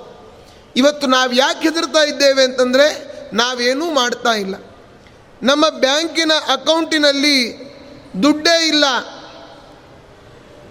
ಯಾರಿಗೋ ಚೆಕ್ ಕೊಟ್ಟಿದ್ದೇವೆ, ಆದ್ದರಿಂದ ನಮಗೆ ಭಯ ಅಲ್ವಾ? ಆ ಭಯದಿಂದ ನಾವು ದಾಟಬೇಕಲ್ಲ. ಈ ನಾರಾಯಣ ವರ್ಮದ ಪಾರಾಯಣವನ್ನು ಮಾಡಿದರೆ ದೇವರು ಯಾವುದೋ ಒಂದು ರೀತಿಯಿಂದ ನಮ್ಮನ್ನು ರಕ್ಷಣೆ ಮಾಡ್ತಾ ಇರ್ತಾನೆ. ಅದರಲ್ಲಿ ವಿಶ್ವಾಸ ಇರಬೇಕು. ಅದನ್ನೇ ಹೇಳ್ತಾರೆ, ದೈವಭೂತಾತ್ಮಕರಮಭ್ಯೋ ನಾರಾಯಣಮಯ ಪುಮಾನ್ ಪಾದಯೋರ್ಜಾನುನೋರ್ ಊರ್ವೋ ಉದರೇ ಹೃದಯತೋರಸಿ ಮುಖೇ ಶಿರಸ್ಯಾನುಪೂರ್ವ್ಯಾತ್ ಓಂಕಾರಾದೀನಿ ವಿನ್ಯಸೇತ್. ಓಂಕಾರವನ್ನು ಈ ಎಲ್ಲ ಅಂಗಾಂಗಗಳಲ್ಲಿ ನ್ಯಾಸ ಮಾಡಬೇಕು. ಓಂ ನಮೋ ನಾರಾಯಣಾಯೇತಿ ವಿಪರ್ಯಯಮಥಾಪಿವಾ ಕರನ್ಯಾಸಂ ತತಃ ಕುರ್ಯಾತ್ ದ್ವಾದಶಾಕ್ಷರ ವಿದ್ಯೆಯಾ. ಓಂ ನಮೋ ಭಗವತೆ ವಾಸುದೇವಾಯ ಅನ್ನುವ ಮಂತ್ರದಿಂದ ಕರನ್ಯಾಸಾದಿಗಳನ್ನೆಲ್ಲ ಮಾಡಬೇಕು. ಪ್ರಣವಾದಿ ಯಕಾರಾಂತಂ ಅಂಗುಲ್ಯಂಗುಷ್ಟ ಪರವಸು. ಓಂಕಾರದಿಂದ ಯಕಾರದ ತನಕ ಅಲ್ಲಿ ಅಂಗುಲ್ಯಂಗುಷ್ಟ ಪರವಸು, ಅಂಗುಷ್ಟ ಅಂಗುಷ್ಟಾಭ್ಯಾಂ ನಮಃ ಅಂತೆಲ್ಲ ಇದೆ. ಶಕಾರಂತು ಭ್ರುವೋರ್ ಮಧ್ಯೆ ನಕಾರಂ ಶಿಖಯಾ ದಿಶೇತ್ ವೇಕಾರಂ ನೇತ್ರಯೋರ್ಯುಂಜನ್ ನಕಾರಂ ಸರ್ವಸಂಧಿಷು. ನಕಾರವನ್ನು ಎಲ್ಲ ಜಾಯಿಂಟ್ಗಳಲ್ಲಿ ನಾವು ಚಿಂತನೆ ಮಾಡಬೇಕು. ಮಕಾರಮಸ್ತ್ರ ಮುದ್ದಿಶ್ಯ ಮಂತ್ರಮೂರ್ತಿರಭವೇದ್ ಬುಧಃ ಸವಿಸರ್ಗಂ ಫಡಂತಂತು ಸರ್ವದಿಕ್ಷು ವಿನಿರ್ದಿಶೇತ್. ಓಂ ವಿಷ್ಣವೇ ನಮಃ ಇತಿ ಆತ್ಮಾನಂ ಪರಂ ಧ್ಯಾಯೇತ್ ಧ್ಯೇಯಂ ಷಟ್ಟಕ್ತಿಭಿರ್ಯುತಂ ವಿದ್ಯಾತೇಜಸ್ತಪೋ ಮೂರ್ತಿ ಇಮಂ ಮಂತ್ರಮುದಾಹರೇತ್ ಅಂತ ಇಷ್ಟೆಲ್ಲ ಅಂಗನ್ಯ ಓಂ ವಿಷ್ಣುವೇ ನಮಃ ಅಂತ ಎಲ್ಲ ನ್ಯಾಸವನ್ನು ಮಾಡಲಿಕ್ಕಿದೆ. ಇದಾದ ಮೇಲೆ ಇಷ್ಟು ಅಂಗನ್ಯಾಸ ಕರನ್ಯಾಸ ಇಲ್ಲಿಂದ ಆರಂಭ ಆಗೋದು ಸ್ತೋತ್ರ. ಯಾವುದು? ನಾರಾಯಣ ವರ್ಮದ ಸ್ತೋತ್ರ ಆರಂಭ ಆಗೋದು ಇಲ್ಲಿಂದ. ಹೇಳ್ತಾರೆ, ಓಂ ಹರಿರ್ವಿದಧ್ಯಾನ್ ಮಮ ಸರ್ವರಕ್ಷಾಂ ನ್ಯಸ್ತಾಂಗ್ರಿ ಪದ್ಮ ಪದಗೇಂದ್ರ ಪೃಷ್ಠೇ ದರಾರಿ ಚರಮಾಸಿ ಗದೇಶು ಚಾಪ ಪಾಶಾಂಧಧಾನುಷ್ಟ ಗುಣೋಷ್ಟ ಬಾಹುಹು. ಮೊದಲಿಗೆ ಸ್ತೋತ್ರ ಮಾಡ್ತಾರೆ. ಎಂಟು ಕೈಗಳುಳ್ಳ ಪರಮಾತ್ಮ ನಮ್ಮನ್ನು ಕಾಪಾಡಲಿ. ಎಂತಹ ಭಗವಂತ! ಹರಿಹಿ ವಿದಧ್ಯಾನ್, ಪರಮಾತ್ಮ ಶ್ರೀಹರಿ ನಮ್ಮನ್ನು ವಿದಧ್ಯ ರಕ್ಷಣೆ ಮಾಡಲಿ. ಹರಿರ್ ವಿದಧ್ಯಾನ್ ಮಮ ಸರ್ವರಕ್ಷಾಂ, ಎಲ್ಲ ಪ್ರಕಾರದಿಂದಲೂ ನನಗೆ ಬರುವ ಎಲ್ಲ ತೊಂದರೆಗಳಿಂದಲೂ ಕೂಡ ಶ್ರೀಹರಿ ನನ್ನನ್ನು ರಕ್ಷಣೆ ಮಾಡಲಿ. ಹರಿರ್ ವಿದಧ್ಯಾನ್ ಮಮ ಸರ್ವರಕ್ಷಾಂ. ನೆಸ್ತಾಂಗ್ರಿ ಪದ್ಮ ಪದಗೇಂದ್ರ ಪೃಷ್ಠೆ, ಗರುಡಾರೂಢನಾದ ಗರುಡ ವಾಹನನಾದ ಪರಮಾತ್ಮ ನೆಸ್ತ ಅಂಗ್ರಿ ಪದ್ಮ, ಆ ಭಗವಂತ ಅವನ ಕೈಗಳಲ್ಲಿ ಗರುಡನ ಮೇಲೆ ಪಾದವನ್ನು ಇಟ್ಟ. ಅವನ ಕೈಯಲ್ಲಿ ಎಂಟು ಕೈಗಳಿದ್ದಾವೆ ಪರಮಾತ್ಮನದ್ದು. ಆ ಕೈಗಳಲ್ಲಿ ಶಂಖ, ಚಕ್ರ, ಗುರಾಣಿ ಅದೊಂದು ಆಯುಧ, ಖಡ್ಗ, ಗದೆ, ಬಾಣ, ಧನುಸ್ಸು, ಪಾಶ ಇದನ್ನು ಹಿಡಿದುಕೊಂಡ ಅಷ್ಟಸಿದ್ಧಿಯುಳ್ಳಂತಹ ಭಗವಂತ ನಮ್ಮನ್ನು ಎಲ್ಲ ಕಡೆಯಲ್ಲಿ ಎಲ್ಲ ರೀತಿಯಲ್ಲಿ ರಕ್ಷಣೆ ಮಾಡಲಿ. ಎಂಟು ಕೈಗಳ ಪರಮಾತ್ಮ. ನಾವು ಗರುಡನ ಮೇಲೆ ಭಗವಂತ ವಿರಾಜಮಾನನಾಗಿರೋದನ್ನು ನೋಡ್ತೇವೆ. ಇದನ್ನೇ ವಿಜಯರಾಯರು ಕನ್ನಡದಲ್ಲಿ ಹೇಳ್ತಾರೆ. ಒಂದು ಕೈಯಲ್ಲಿ ಖಡ್ಗ, ಒಂದು ಕೈಯಲ್ಲಿ ಹಲಗೆ, ಅಂದವಾಗಿ ಪಿಡಿದುಕೊಂಡು ದಿವಾರಾತ್ರಿಯಲ್ಲಿ ಬಂದು ನಿತ್ಯ ಬಾರಾಸನಾಗಿ ಹಿಂದೆ ಮುಂದೆ ಉಪದ್ರವಾಗದಂತೆ ಇಂದಿರೇ ರಮಣ ಕಾಯುತ್ತಲಿರೆ, ಎನಗಾವ ಬಂಧಕಗಳಿಲ್ಲ. ಧನ್ಯ ಧನ್ಯ ಕಂದರ್ಪನೇಯ ಸಿರಿ ವಿಜಯ ವಿಠಲರೇಯ, ಎನಗೆ ಆಪತ್ತುಗಳು ಬರದಿರಲಿ ಅಂತಾರೆ. ಈ ಶ್ಲೋಕದ ಕನ್ನಡೀಕರಣ ಅದು ವಿಜಯರಾಯರು ಮಾಡಿದ್ದು. ಹಾಗೆ ಆ ಹರಿರ ವಿದಧ್ಯಾನ್ ಮಮ ಸರ್ವ ರಕ್ಷಾಂ, ಎಲ್ಲ ರೀತಿಯಿಂದ ದೇವರು ನಮ್ಮನ್ನು ಕಾಪಾಡಲಿ. ದೇವರೇ ಗತಿ, ನಮಗಿನ್ಯಾರ ಗತಿ ಹೇಳಿ. ಎಲ್ಲರೂ ಕೂಡ ಉಂಟಾದ ಕಾಲಕ್ಕೆ ನೆಂಟರು ಇಷ್ಟರು, ಒಂಟೆಯಂತೆ ಕತ್ತ ಮೇಲಕ್ಕೆತ್ತುವರು. ಉಂಟಾದ ತನ ತಪ್ಪಿ ಬಡತನ ಬಂದರೆ ಯಾರಾದರೂ ನಮ್ಮನ್ನು ರಕ್ಷಣೆ ಮಾಡ್ತಾರ ಹೇಳಿ? ಯಾರೂ ಇಲ್ಲ. ದೇವರು ನಮ್ಮನ್ನು ರಕ್ಷಣೆ ಮಾಡ್ತಾನಂತೆ. ನಾವು ಏನು ಮಾಡದೇ ಇದ್ದರೂ ಕೂಡ ದೇವರು ನಮ್ಮನ್ನು ರಕ್ಷಣೆ ಮಾಡ್ತಾನೆ. ಅದಕ್ಕಾಗಿ ಹರಿಹಿ ವಿದಧ್ಯಾತ್ ಅಂತ ಎಲ್ಲ ರೀತಿಯಾಗಿ ದೇವರು ನಮ್ಮನ್ನು, ಇದು ಕಾಮನ್ ಆಗಿ ಹೇಳಿದರು. ಇಡೀ ನಾರಾಯಣ ವರ್ಮದ ಜಿಸ್ಟ್ ಏನು ಗೊತ್ತಾ? ಸಾರ, ಭಗವಂತನ ಎಲ್ಲ ರೂಪಗಳು, ದೇವರ ಎಲ್ಲ ಆಯುಧಗಳು ನಮ್ಮನ್ನು ಎಲ್ಲ ಕಾಲದಲ್ಲಿ ರಕ್ಷಣೆ ಮಾಡಲಿ. ಇಷ್ಟೇ. ಕೊನೆಯಲ್ಲಿ ಹೇಳ್ತಾರೆ, ರೂಪಯಾನಿ ಆಯುಧಾನಿ ನಹ ಬುದ್ಧೀಂದ್ರಿಯ ಮನಃಪ್ರಾಣಾನ್ ಪಾಂತು ಪಾರ್ಶ್ವದ ಭೂಷಣಾತ್ ಅಂತ ಹೇಳ್ತಾರೆ. ಎಲ್ಲ ಆಪತ್ತುಗಳಿಂದ, ಎಲ್ಲ ಭಗವಂತನ ರೂಪ, ಎಲ್ಲ ಕಾಲದಲ್ಲಿ ಎಲ್ಲ ಭಗವಂತನ ಆಯುಧಗಳು ಎಲ್ಲ ರೀತಿಯಿಂದ ನಮ್ಮನ್ನು ರಕ್ಷಣೆ ಮಾಡಲಿ. ಇದೇ ನಾರಾಯಣ ವರ್ಮ. ನಮಗಿಷ್ಟೇ ಸೇಫ್ಟಿ ಅಲ್ವಾ? ಇನ್ನೇನು ಸೇಫ್ಟಿ ಹೇಳಿ? ದೇವರು ನಮ್ಮನ್ನು ಎಲ್ಲ ಕಾ ಈಗ ನಾವು ದಾರಿಯಲ್ಲಿ ಹೋಗ್ತಾ ಇದ್ದೇವೆ, ನೀರಲ್ಲಿ ಇಳಿದಿದ್ದೇವೆ. ಮೊದಲೇ ಶ್ಲೋಕ ಏನು ಹೇಳ್ತು?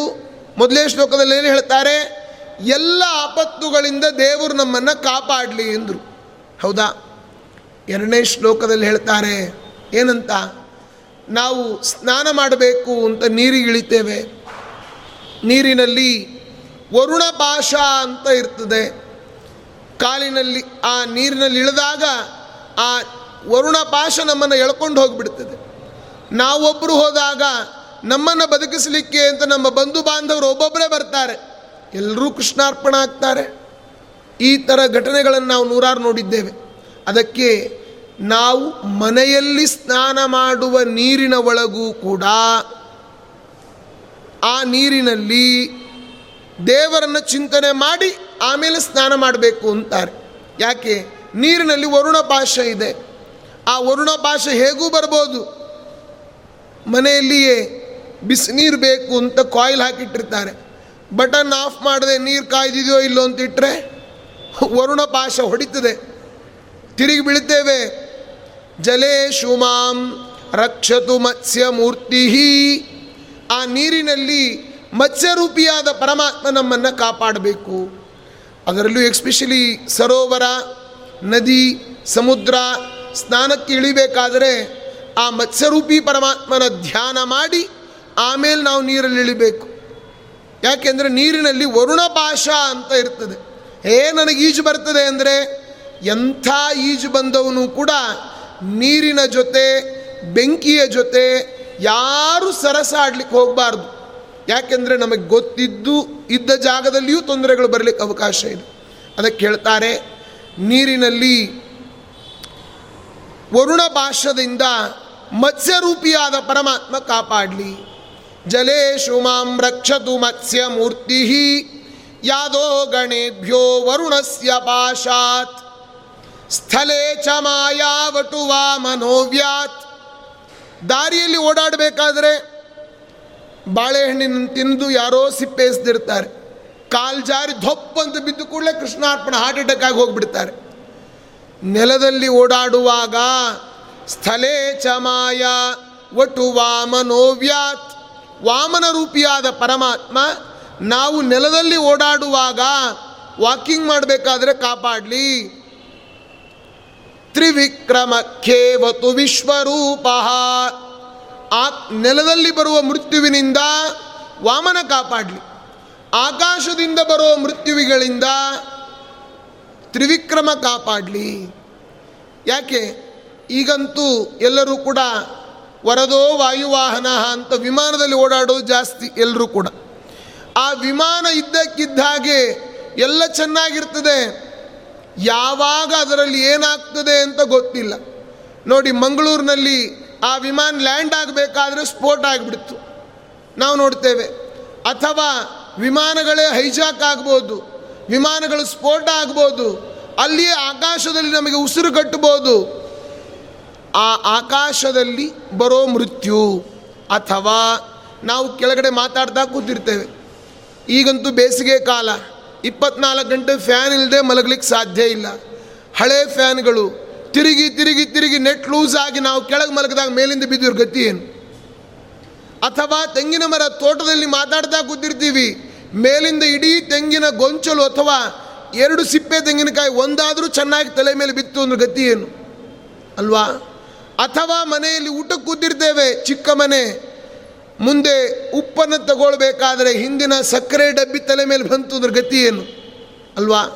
ಹೀಗೆ ಆಕಾಶದಿಂದ ಅರ್ಥಾತ್ ಮೇಲಿಂದ ಏನಾದರೂ ಕೂಡ ನಮ್ಮ ತಲೆಯ ಮೇಲೆ ಬಿದ್ದು ಪ್ರಾಣ ಹೋಗುವ, ಆಕಾಶದಿಂದ ಬರುವ ಮೃತ್ಯುಗಳೇನಾದರೂ ಇದ್ದರೆ ತ್ರಿವಿಕ್ರಮ ರೂಪಿ ಪರಮಾತ್ಮ ಕಾಪಾಡಲಿ. ನೆಲದಲ್ಲಿ ವಾಮನ, ಆಕಾಶದಲ್ಲಿ ತ್ರಿವಿಕ್ರಮ. ಆ ಶ್ಲೋಕ ಜಲೇಶು ಮಾಂ ರಕ್ಷತು ಮತ್ಸ್ಯ ಮೂರ್ತಿ ಯಾದೋ ಗಣೇಭ್ಯೋ ವರುಣಸ್ಯ ಪಾಶಾತ್ ಸ್ಥಳೇ ಚ ಮಾಯಾವಟು ವಾ ಮನೋವ್ಯಾತ್ ತ್ರಿವಿಕ್ರಮಕ್ಕೇವತು ವಿಶ್ವರೂಪ ಅಂದರು. ಇನ್ನು ದುರ್ಗೇಶ್ವಟವ್ಯಾಜಿ ಮುಖಾದಿಶು ಪ್ರಭು ಪಾಯಾನ್ ನೃಸಿಂಹೋ ಅಸುರಯೂಥ ಪಾರಿಹಿ ವಿಮುಂಚತೋ ಯಸ್ಯ ಮಹಾಟ್ಟಹಾಸಂ ದಿಶೋ ವಿನೇದುರ್ನೆಪದಂಶ್ಚ ಗರ್ಭಾಃ. ಅಲ್ಲಿ ಹೇಳ್ತಾರೆ, ನಾವು ಅನೇಕ ಕಾಡುಗಳಲ್ಲಿ ಹೋಗ್ತಾ ಇರ್ತೇವೆ. ಎಲ್ಲಿದೆ ರೀ ಕಾಡು? ನಾವು ರಾತ್ರಿ ಬಸ್ಸುಗಳಲ್ಲಿ ಪ್ರಯಾಣ ಮಾಡಬೇಕಾದ್ರೆ, ಟ್ರೈನ್ಗಳಲ್ಲಿ ಪ್ರಯಾಣ ಮಾಡಬೇಕಾದ್ರೆ, ಅಥವಾ ನಮ್ಮ ಓನ್ ವೆಹಿಕಲ್ನಲ್ಲಿ ಪ್ರಯಾಣ ಮಾಡುವಾಗ ಊರನ್ನು ಬಿಟ್ಟರೆ ಹೊರಗಡೆದ್ದೆಲ್ಲ ಕಾಡೆ.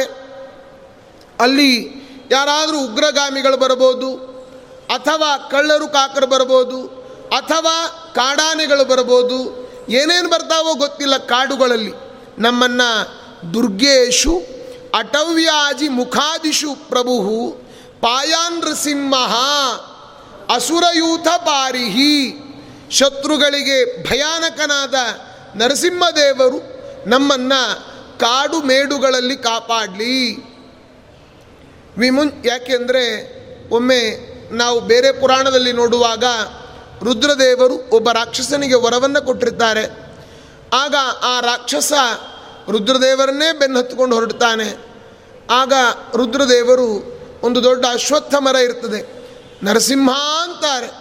ಅಶ್ವತ್ಥ ಮರವೇ ಎರಡಾಗಿ ನರಸಿಂಹದೇವರು ಬಂದುಬಿಡ್ತಾರಂತೆ, ಅಲ್ಲಿ ರಕ್ಷಣೆ ಮಾಡ್ತಾರೆ.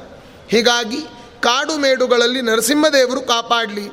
ವಿಮುಂಚತೋ ಯಸ್ಯ ಮಹಾಟ್ಟಹಾಸಂ ದಿಶೋ ವಿನೇದುರ್ನೆಪದಂಶ್ಚ ಗರ್ಭಾಃ. ನರಸಿಂಹದೇವರ ಅಟ್ಟಹಾಸವನ್ನು ಕೇಳಿ ಇನ್ನೇನು ಕೆಲವೇ ದಿವಸದಲ್ಲಿ ನರಸಿಂಹ ಜಯಂತಿ. ನರಸಿಂಹದೇವರ ಅಟ್ಟಹಾಸ ಕೇಳಿ ದೈತ್ಯ ಸ್ತ್ರೀಯರ ಗರ್ಭಿಣಿಯರಾಗಿದ್ದರಂತೆ, ಅದೆಲ್ಲ ಗರ್ಭಪಾತ ಆಗಿತ್ತಂತೆ. ನರಸಿಂಹದೇವರ ಧ್ವನಿ ಎಂಥ ಧ್ವನಿ! ವಿಜಯರಾಯರು ಹೇಳ್ತಾರೆ, ಗುಡುಗೂಡಿ ಸುದ್ದಕೋಟಿ ಸಿಡಿಲು ಗೀರಿಗೆ ಬಂದು ಹೊಡೆದಂತೆ ಬೊಬ್ಬಿಡುತ್ತ ಲೀಲಂಘಿಸಿ. ಒಂದು ಕೋಟಿ ಸಿಡಿಲು ಒಂದು ಪರ್ವತಕ್ಕೆ ಅಪ್ಪಳಿಸಿದರೆ ಏನು ಸೌಂಡ್ ಆಗಬೇಕು? ಮೊನ್ನೆ ಒಂದು ಸಿಡಿಲು ಬಂದಿದ್ದಕ್ಕೇ ಎಷ್ಟೋ ಮನೆ ಟಿ ವಿಗಳು ಹಾಳಾಗಿ ಎಷ್ಟೋ ಜನರು ಕಿವಿನೇ ಕೇಳ್ತಾ ಇಲ್ಲ, ಬರೀ ಒಂದು ಸಿಡಿಲು. ನರಸಿಂಹದೇವರ ಅವತಾರ ಆಗಬೇಕಾದ್ರೆ ಕೋಟಿ ಸಿಡಿಲು ಒಂದು ಪರ್ವತಕ್ಕೆ ಅಪ್ಪಳಿಸಿದ ಧ್ವನಿ ಆಯ್ತಂತೆ. ಹಾಗೆ ನೆಪದಂಶ್ಚ ಗರ್ಭಾಹ ಅಂತಾರೆ. ರಕ್ಷತ್ವ ಸೌಮ ಧ್ವನಿಯಜ್ಞಕಲ್ಪ ಸ್ವದಂಶ್ರಯೋನ್ನಿ ತಧರೋ ವರಾಹ. ನಮ್ಮನ್ನು ವರಾಹ ರೂಪಿಯಾದ ಪರಮಾತ್ಮ ಇಡೀ ಭೂಮಿಯನ್ನು ಮೇಲಕ್ಕೆ ಎತ್ತಿದ್ದಾನೆ. ನಾವು ಎಲ್ಲಿಯಾದರೂ ಪ್ರಯಾಣ ಮಾಡಬೇಕಾದ್ರೆ ವರಾಹರೂಪಿ ಭಗವಂತನನ್ನು ಕೂಡ ಸ್ತೋತ್ರ ಮಾಡಬೇಕು. ಈಗ ಅನೇಕರು ಕೇಳ್ತಾರೆ, ಅಲ್ಲರಿ ಮತ್ತು ಪ್ರಯಾಣಕ್ಕೆ ಹೋಗಬೇಕಾದ್ರೆ ಅಗ್ರತೋ ನಾರಸಿಂಹಶ್ಚ ಪೃಷ್ಠದೋ ಗೋಪಿನಂದನ ಉಭಯೋ ಪಾರ್ಶ್ವಯೋ ರಾಸ್ತಾಂ ಸುಶರೋ ರಾಮಲಕ್ಷ್ಮಣವು ಅದನ್ನು ಹೇಳಬೇಕು, ಅಥವಾ ಅಗ್ರತೋ ನಾ ನಾರಸಿಂಹಶ್ಚ ಬೇರೆ ಬೇರೆ ಈ ಶ್ಲೋಕಗಳಿದೆ, ಅಥವಾ ಮುಂದೆ ರಾಮ ಹಿಂದೆ ಗೋಪಿನಂದನ ಬೇರೆಯವರು ಕಾಪಾಡಲಿ ಅಂತೆಲ್ಲ ಇದೆ. ನೋಡಿ, ಯಾದವಾರ್ಯರು ಮಾಡಿದ ಸ್ತೋತ್ರ ಅದು, ಅಗ್ರತೋ ನಾರಸಿಂಹಶ್ಚ ಪೃಷ್ಠದೋ ಗೋಪಿನಂದನ ಅನ್ನೋ ಶ್ಲೋಕ. ಹಾಗೆ ಬೇರೆ ಬೇರೆಯವರು ಬೇರೆ ಬೇರೆ ಸ್ತೋತ್ರ ಮಾಡಿದ್ದಾರೆ. ಇಲ್ಲಿ ಹೇಳೋದು, ಪ್ರಯಾಣ ಮಾಡುವಾಗ ವರಾಹರೂಪಿ ಭಗವಂತನ ಚಿಂತನೆಯನ್ನು ಮಾಡಬೇಕು. ಪರ್ವತ ಬೆಟ್ಟ ಗುಡ್ಡಗಳಲ್ಲಿ ಪರಶುರಾಮ ದೇವರು ಕಾಪಾಡಬೇಕು. ಹಾಗೆ ಬೆಟ್ಟ ಗುಡ್ಡಗಳಲ್ಲಿ ಲಕ್ಷ್ಮಣನಿಂದ ಕೂಡಿದ ಶ್ರೀರಾಮಚಂದ್ರ ಅವನು ನಮ್ಮನ್ನು ರಕ್ಷಣೆ ಮಾಡಲಿ ಅಂತ ಅಲ್ಲಿ ಹೇಳ್ತಾರೆ. ಹೀಗೆ ಅನೇಕ ಭಗವಂತನ ರೂಪಗಳಿದೆ. ಇದರಲ್ಲಿ ಈ ಎಂಟನೇ ಅಧ್ಯಾಯದಲ್ಲಿ ಒಂದು ಹದಿನೈದು ಶ್ಲೋಕ ಆಗಿದೆ, ಇನ್ನೊಂದು ಹದಿನೈದು ಶ್ಲೋಕ ಇದೆ. ಅದನ್ನು ನಾಳೆ ಹೇಳಿ ಮಂಗಳವನ್ನು ಮಾಡೋಣ. ಕೃಷ್ಣಾರ್ಪಣ ಮಸ್ತು. ನಾಳೆ ಸಾಧ್ಯವಾದರೆ ನಿಮ್ಮ ಹತ್ರ ಸ್ತೋತ್ರ ಮಾಲಿಕ ಇದ್ದರೆ ಆ ನಾರಾಯಣ ವರ್ಮದ ಒಂದನೇ ಪೇಜಲ್ಲೇ ಇರ್ತದೆ. ನಾರಾಯಣ ವರ್ಮ ವಿಷ್ಣು, ಆಮೇಲೆ ವಿಷ್ಣು ಸಹಸ್ರನಾಮ ಆರಂಭ. ಅದನ್ನು ಜೆರಾಕ್ಸ್ ಮಾಡ್ಕೊಂಡು ಬನ್ನಿ, ಎಲ್ರಿಗೂ ಆದಷ್ಟು ಹಂಚಿ. ಅದನ್ನು ಸ್ತ್ರೀಯರು ಕೂಡ ನಿಮ್ಮ ಭಜನ ಚಂದ್ರಿಕಾ, ಸ್ತ್ರೀ ಧರ್ಮ, ಅದರಲ್ಲಿ ಎಲ್ಲ ಹೆಂಗಸರು ಹೇಳುವ ನಾರಾಯಣ ವರ್ಮ ಇದೆ, ಅದನ್ನು ಜೆರಾಕ್ಸ್ ಮಾಡಿ ಹಂಚಿದರೂ ಕೂಡ ನಿಮ್ಮಿಂದ ನಾಲ್ಕು ಜನ ಪಾರಾಯಣ ಮಾಡ್ತಾರೆ. ಅದರ ಪುಣ್ಯ ನಿಮಗೂ ಕೂಡ ಸಲ್ತದೆ ಅಂತ ಹೇಳ್ತಾ ಶ್ರೀಕೃಷ್ಣಾರ್ಪಣ ಮಸ್ತು.